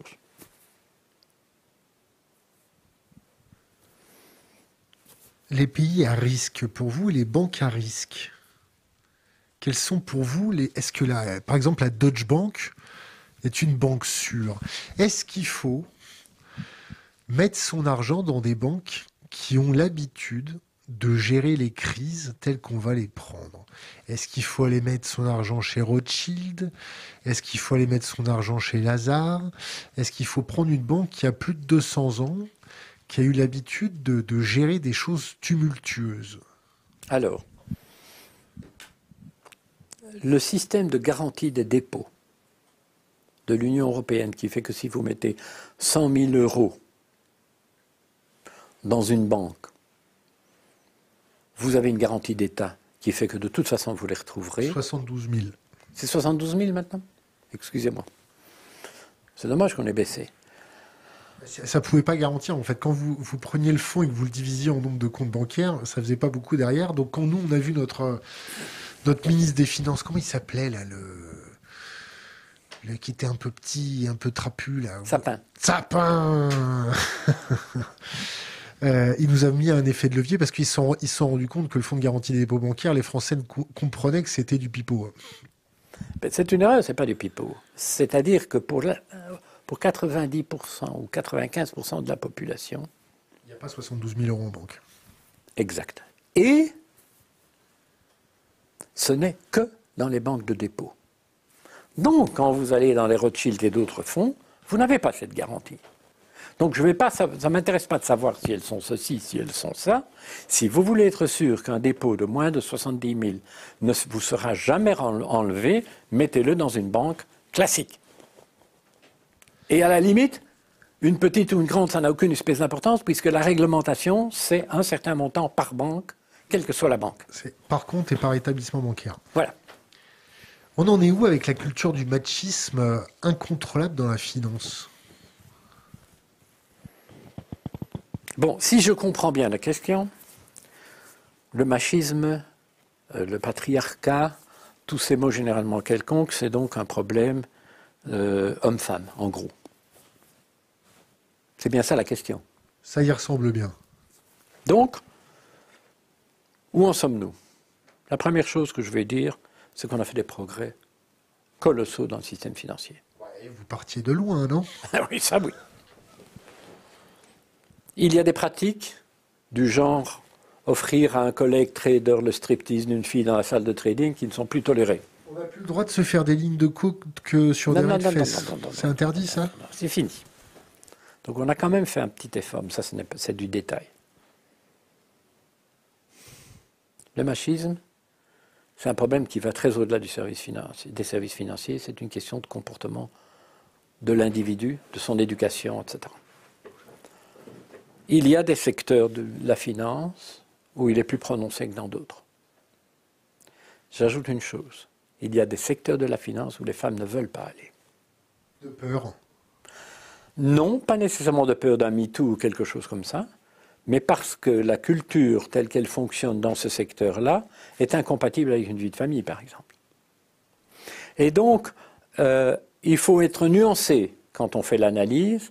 Et bien entendu, les banques résolvent le problème en mettant des chiffres, en disant j'ai autant de femmes à tel niveau, etc., etc. Mais ça ne dit rien. La réalité, c'est que je peux vous dire que si vous vous mettez dans une salle avec quelques personnes, dans un bureau, et je ne parle pas de trading ici, n'importe où, si vous avez un machiste, ou bien vous le virez, ou bien ça pollue toute l'atmosphère du bureau. Donc le véritable problème, c'est le problème de la sanction. Est-ce que, oui ou non, certains comportements, certains langages, certaines attitudes sont ou ne sont pas tolérables? Et, quand je dis le problème des sanctions, ça veut donc dire que le comportement, après un avertissement ou deux, c'est la porte. Et à ce moment-là, on va arriver. Mais c'est une mauvaise solution. C'est une solution pour mettre à la porte quelqu'un de profondément immature, finalement. C'est une espèce de mec qui se prend pour je ne sais quoi. Moi, je n'ai jamais trouvé que le machisme était intelligent. Je trouve que les relations entre hommes et femmes sont absolument fantastiques quand on est égalitaire. Je suis avec la même femme depuis 50 ans, et c'est une femme forte, courageuse et qui est psychanalyste. Donc, par rapport à ça, c'est quelque chose que je ne peux pas comprendre, ce machisme-là. Qu'est-ce qu'elle pense, la psychanalyste du milieu bancaire? Ben, elle pense du milieu bancaire qu'elle a une forte clientèle venant de Wall Street. Je crois que je préfère répondre de cette manière-là. On s'est compris. Si je vous dis Voldemort, ça vous fait penser à quoi? Ah oui, ça me fait penser au personnage de choses. Hein, c'est quoi, de Rowling, non? C'est les anneaux ou c'est l'autre? Harry Potter. Harry Potter, c'est ça. Vous avez dit quelque chose? Oui, j'ai fait un article, d'ailleurs, un blog, en disant que je ne sais plus qui était le Voldemort de la finance. Mais ça existe. Ces caractères existent. Vous savez, tous les caractères de l'humanité se retrouvent en banque comme ils se retrouvent partout ailleurs. Hein. Parce que ce qui m'a frappé, et on est sur un autre terrain, mais on est en plein dedans. Qu'est-ce que nous venons de découvrir? C'est l'ampleur du problème de la pédophilie. D'accord? C'est quand même épouvantable. Mais ce n'est que 6% dans les églises. Ça veut dire que 94% se sont passés ailleurs, dans les écoles. Et quel est le premier en droit, le plus important de la pédophilie, c'est la famille. L'inceste. D'accord? Donc, nous nous rendons compte que tout le problème de la relation entre les hommes et les femmes, du dialogue, pour le moment, est extraordinairement difficile parce qu'il est devenu très antagoniste. Je voyais encore un article, je ne sais pas quoi. Ça, c'est la faute du patriarcat, d'accord? Quand une femme a quelque chose qui ne va pas très bien, c'est la faute du patriarcat. Les hommes vont dire la même chose, ça, c'est la cause des femmes, etc. On doit essayer de retrouver un moyen de se parler de manière authentique. À l'intérieur, je ne parle pas de la famille ici, je parle à l'intérieur des entreprises, à l'intérieur des communautés, à l'intérieur de tout ce que nous faisons. C'est un grand chantier. Commentaire Internet qui n'est pas un commentaire, qui est une question. Parce qu'une femme doit avoir une vie de famille, du coup, elles ne vont pas dans ce domaine. C'est pas un peu machisme que de dire ça? Pas du tout. Je n'ai pas dit que les femmes... J'ai dit que certaines femmes choisissaient une vie de famille qui n'était pas compatible avec certains métiers de la finance et que donc il y avait moins de femmes dans ce secteur-là. Ce n'est pas une analyse de machisme. Par contre, si la question que vous posez est de savoir si oui ou non on intègre la maternité ou des éléments comme ceux-là, je peux vous dire aujourd'hui que quand je vois, j'ai des enfants qui sont chez JP Morgan, quand je vois la manière dont... Quand il y a un problème, subitement un enfant est malade ou il y a quelque chose, il y a une crèche pas loin qui est organisée par la banque pour que la personne puisse venir au bureau et venir voir son enfant à midi, etc. Il y a un chemin considérable qui est fait et qui doit encore être fait. On n'est pas loin par rapport à là où on devrait être. Mais je crois que nous sommes arrivés quand même à un niveau dans lequel, par rapport à ce que moi j'ai connu quand je suis devenu père de famille, il y a quand même un élément important. Le deuxième élément, qui est probablement le plus délicat et le plus difficile, c'est la réintégration. Et là, il y a du chemin à faire. C'est-à-dire qu'il faut absolument que les 6 mois maison où une femme reste à la maison parce qu'elle a décidé de s'occuper de ses enfants et qu'elle prend son congé de maternité, ne doit rien lui coûter, ni au point de vue carrière, ni au point de vue financier. Et elle doit pouvoir savoir, quand elle quitte, que le système va la réintégrer. Parce que sinon, vous allez avoir un problème d'une toute autre nature. Question Internet. Quelles sont les banques les plus solides ou les moins solides? Il y a une catégorie de banques qui, dans le cadre de la réglementation financière, ont été appelés les SIFI, en anglais « Systematically Important Financial Institutions », donc des entreprises, des banques, qui sont considérées comme étant telles qu'on ne peut pas se permettre de les laisser tomber. D'accord ? La liste est publiée, donc on les connaît. Ces banques ont des obligations de fonds propres supérieures aux autres, parce que comme elles représentent un risque, il faut qu'elles soient particulièrement bien soutenues parce qu'on ne pourra pas les sauver. D'accord ? To fail, c'est ça ? Too big to fail, vous avez parfaitement compris. Or, too big to jail. Ou too big to manage. Et donc, par rapport à ces banques-là, ce dont vous vous rendez compte, c'est qu'elles ont effectivement, derrière elles, une forme de contrôle, de garantie, de soutien, qui fait qu'elles ont quelque chose de plus qu'une banque qui ne fait pas partie de cette catégorie-là, à la fois dans les obligations et dans la robustesse. Donc si vous allez dans cette catégorie-là, vous ne risquez pas de vous tromper. Question Internet. Georges a-t-il déjà rencontré Macron? Oui. Alors Emmanuel Macron est venu à... Je suis professeur à Columbia. Et je fais partie de l'Institut européen de Columbia University. Et donc Emmanuel Macron, vous vous en souviendrez, en campagne, est venu faire un petit roadshow aux États-Unis et à New York. Avant, il était en Belgique. Et on l'a invité à Columbia, l'Institut européen, à s'adresser aux étudiants. C'est le roadshow qu'il a payé quand il était ministre des Finances ou il n'était plus ministre des Finances ? Je ne sais plus. Là, c'était pour savoir si c'était un roadshow organisé sur nos deniers ou si c'était sur... Non, il était en campagne. Il était en campagne, donc il était déconnecté. Et donc, il est venu, et nous avons, comme nous le faisons dans les bonnes universités, nous avons organisé un déjeuner en son honneur avec un certain nombre de professeurs intéressés par l'Europe, etc. mais j'en étais. Et j'ai vu Emmanuel Macron, pour qui j'avais une sympathie naturelle, non pas parce que je le connaissais, mais parce qu'il fait partie de la catégorie des gens que j'ai rencontrés dans les banques d'affaires, particulièrement en France. Il y a un type du banquier d'affaires français, modèle 17, rectifié 36, la chemise blanche, le pantalon noir, etc. Enfin, tout ça, vous les reconnaissez. Ils ont une façon de parler. Ils sont très intéressants. Bien, bref. Ça, parce que c'est très intéressant, c'est du sarcasme. Non, c'est pas du sarcasme, c'est peut-être de l'humour. J'espère que c'est pas du sarcasme. Bien. Donc, je reste sur la situation. Et donc, il nous explique une série de choses. Et je vous avoue que j'ai trouvé, et je crois que beaucoup de Français l'ont fait, et beaucoup d'autres, j'ai trouvé que son articulation était intéressante. Jusqu'au jour, j'ai moi posé une question. Et ma question, c'est sur le Brexit.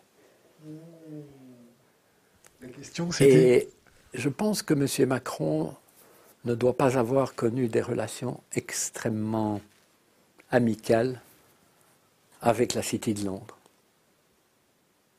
et avec le Brexit. Bref,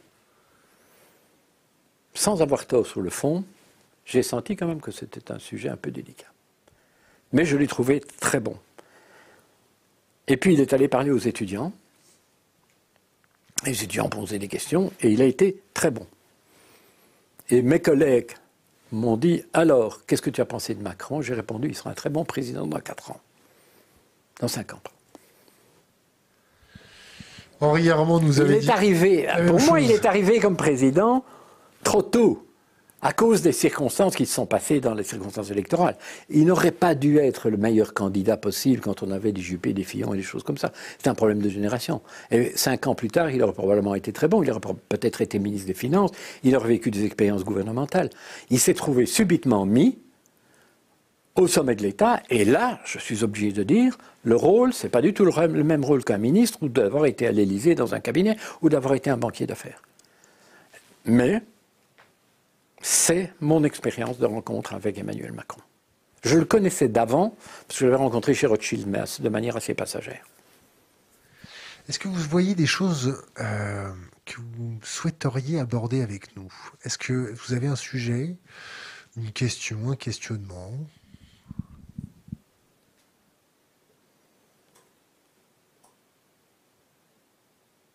Je crois que ce qui se passe dans la finance n'est possible que parce que la communication est muselée. Et ce n'est pas seulement dans le cas de la finance. Que parce que l'éducation est inexistante. Donc on peut faire avaler à peu près n'importe quoi à n'importe qui. Tant que nous n'aurons pas déchiré la voile du temple et qu'on n'aura pas vu clairement les forces en puissance, le contrôle démocratique ne pourra pas se réaliser et les inégalités continueront. Question Internet, le Frexit, c'est une solution ou un problème? Le Frexit, après ce que vous avez vu sur le Brexit, ça coûte aux Anglais, bonne chance. Hein. Est-ce que vous avez 3 livres à conseiller à notre communauté? Pardon? Est-ce que vous avez 3 livres à conseiller à notre communauté? Je suis un tout petit peu embarrassé, je vous le dis tout de suite, parce qu'il faut que vous compreniez que je suis beaucoup, parce que dans ce domaine c'est important, y compris pour mon enseignement, de la littérature anglo-saxonne. Alors je vais parler de 2 livres qui m'ont impressionné en France.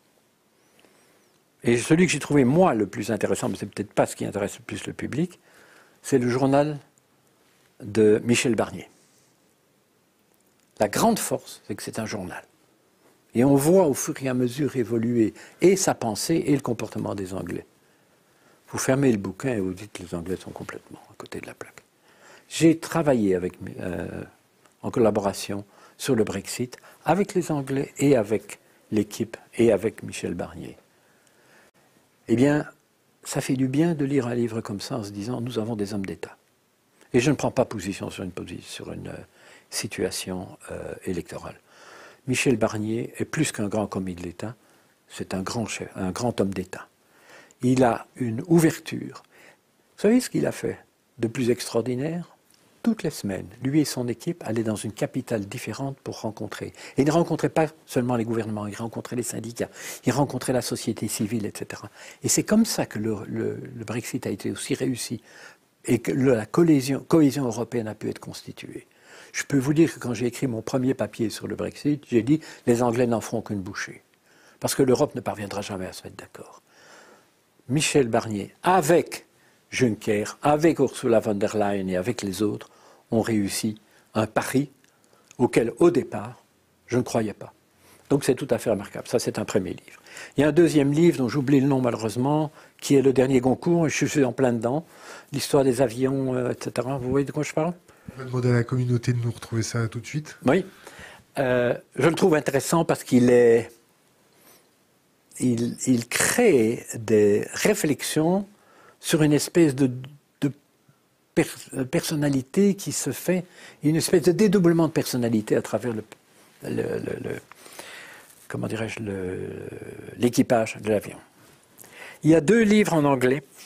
Ah oui, un troisième en économie, le dernier livre d'Artus sur la fin du capitalisme mérite d'être lu. Il y a beaucoup de similarités entre ce qu'il écrit et ce que j'écris.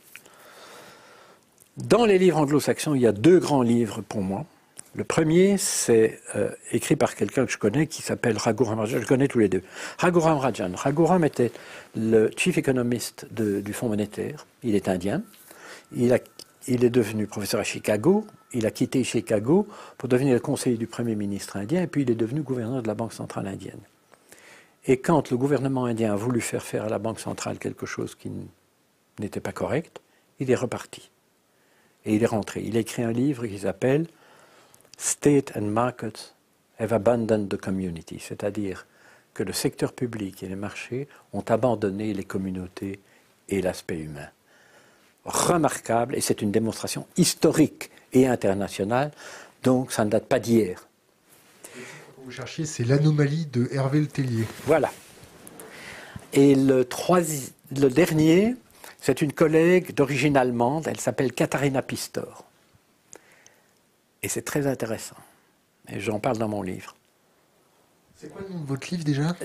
Le livre, c'est Wall Street à l'assaut de la démocratie, comment les marchés financiers exacerbent les inégalités, chez Odile Jacob. Le troisième est écrit par une collègue qui est une grande juriste.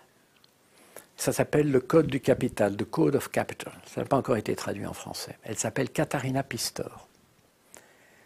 Comment la loi favorise toujours les riches. Professeur Columbia. D'accord? Il y a une caractéristique dans ces deux livres. C'est écrit par des étrangers qui sont devenus américains. Les Américains n'écriraient pas ces livres-là. C'est pour ça qu'il faut avoir de l'international. Est-ce que vous avez un conseil pour les jeunes générations, une bouteille à la mer, quelque chose qui va rester impérissable sur les réseaux?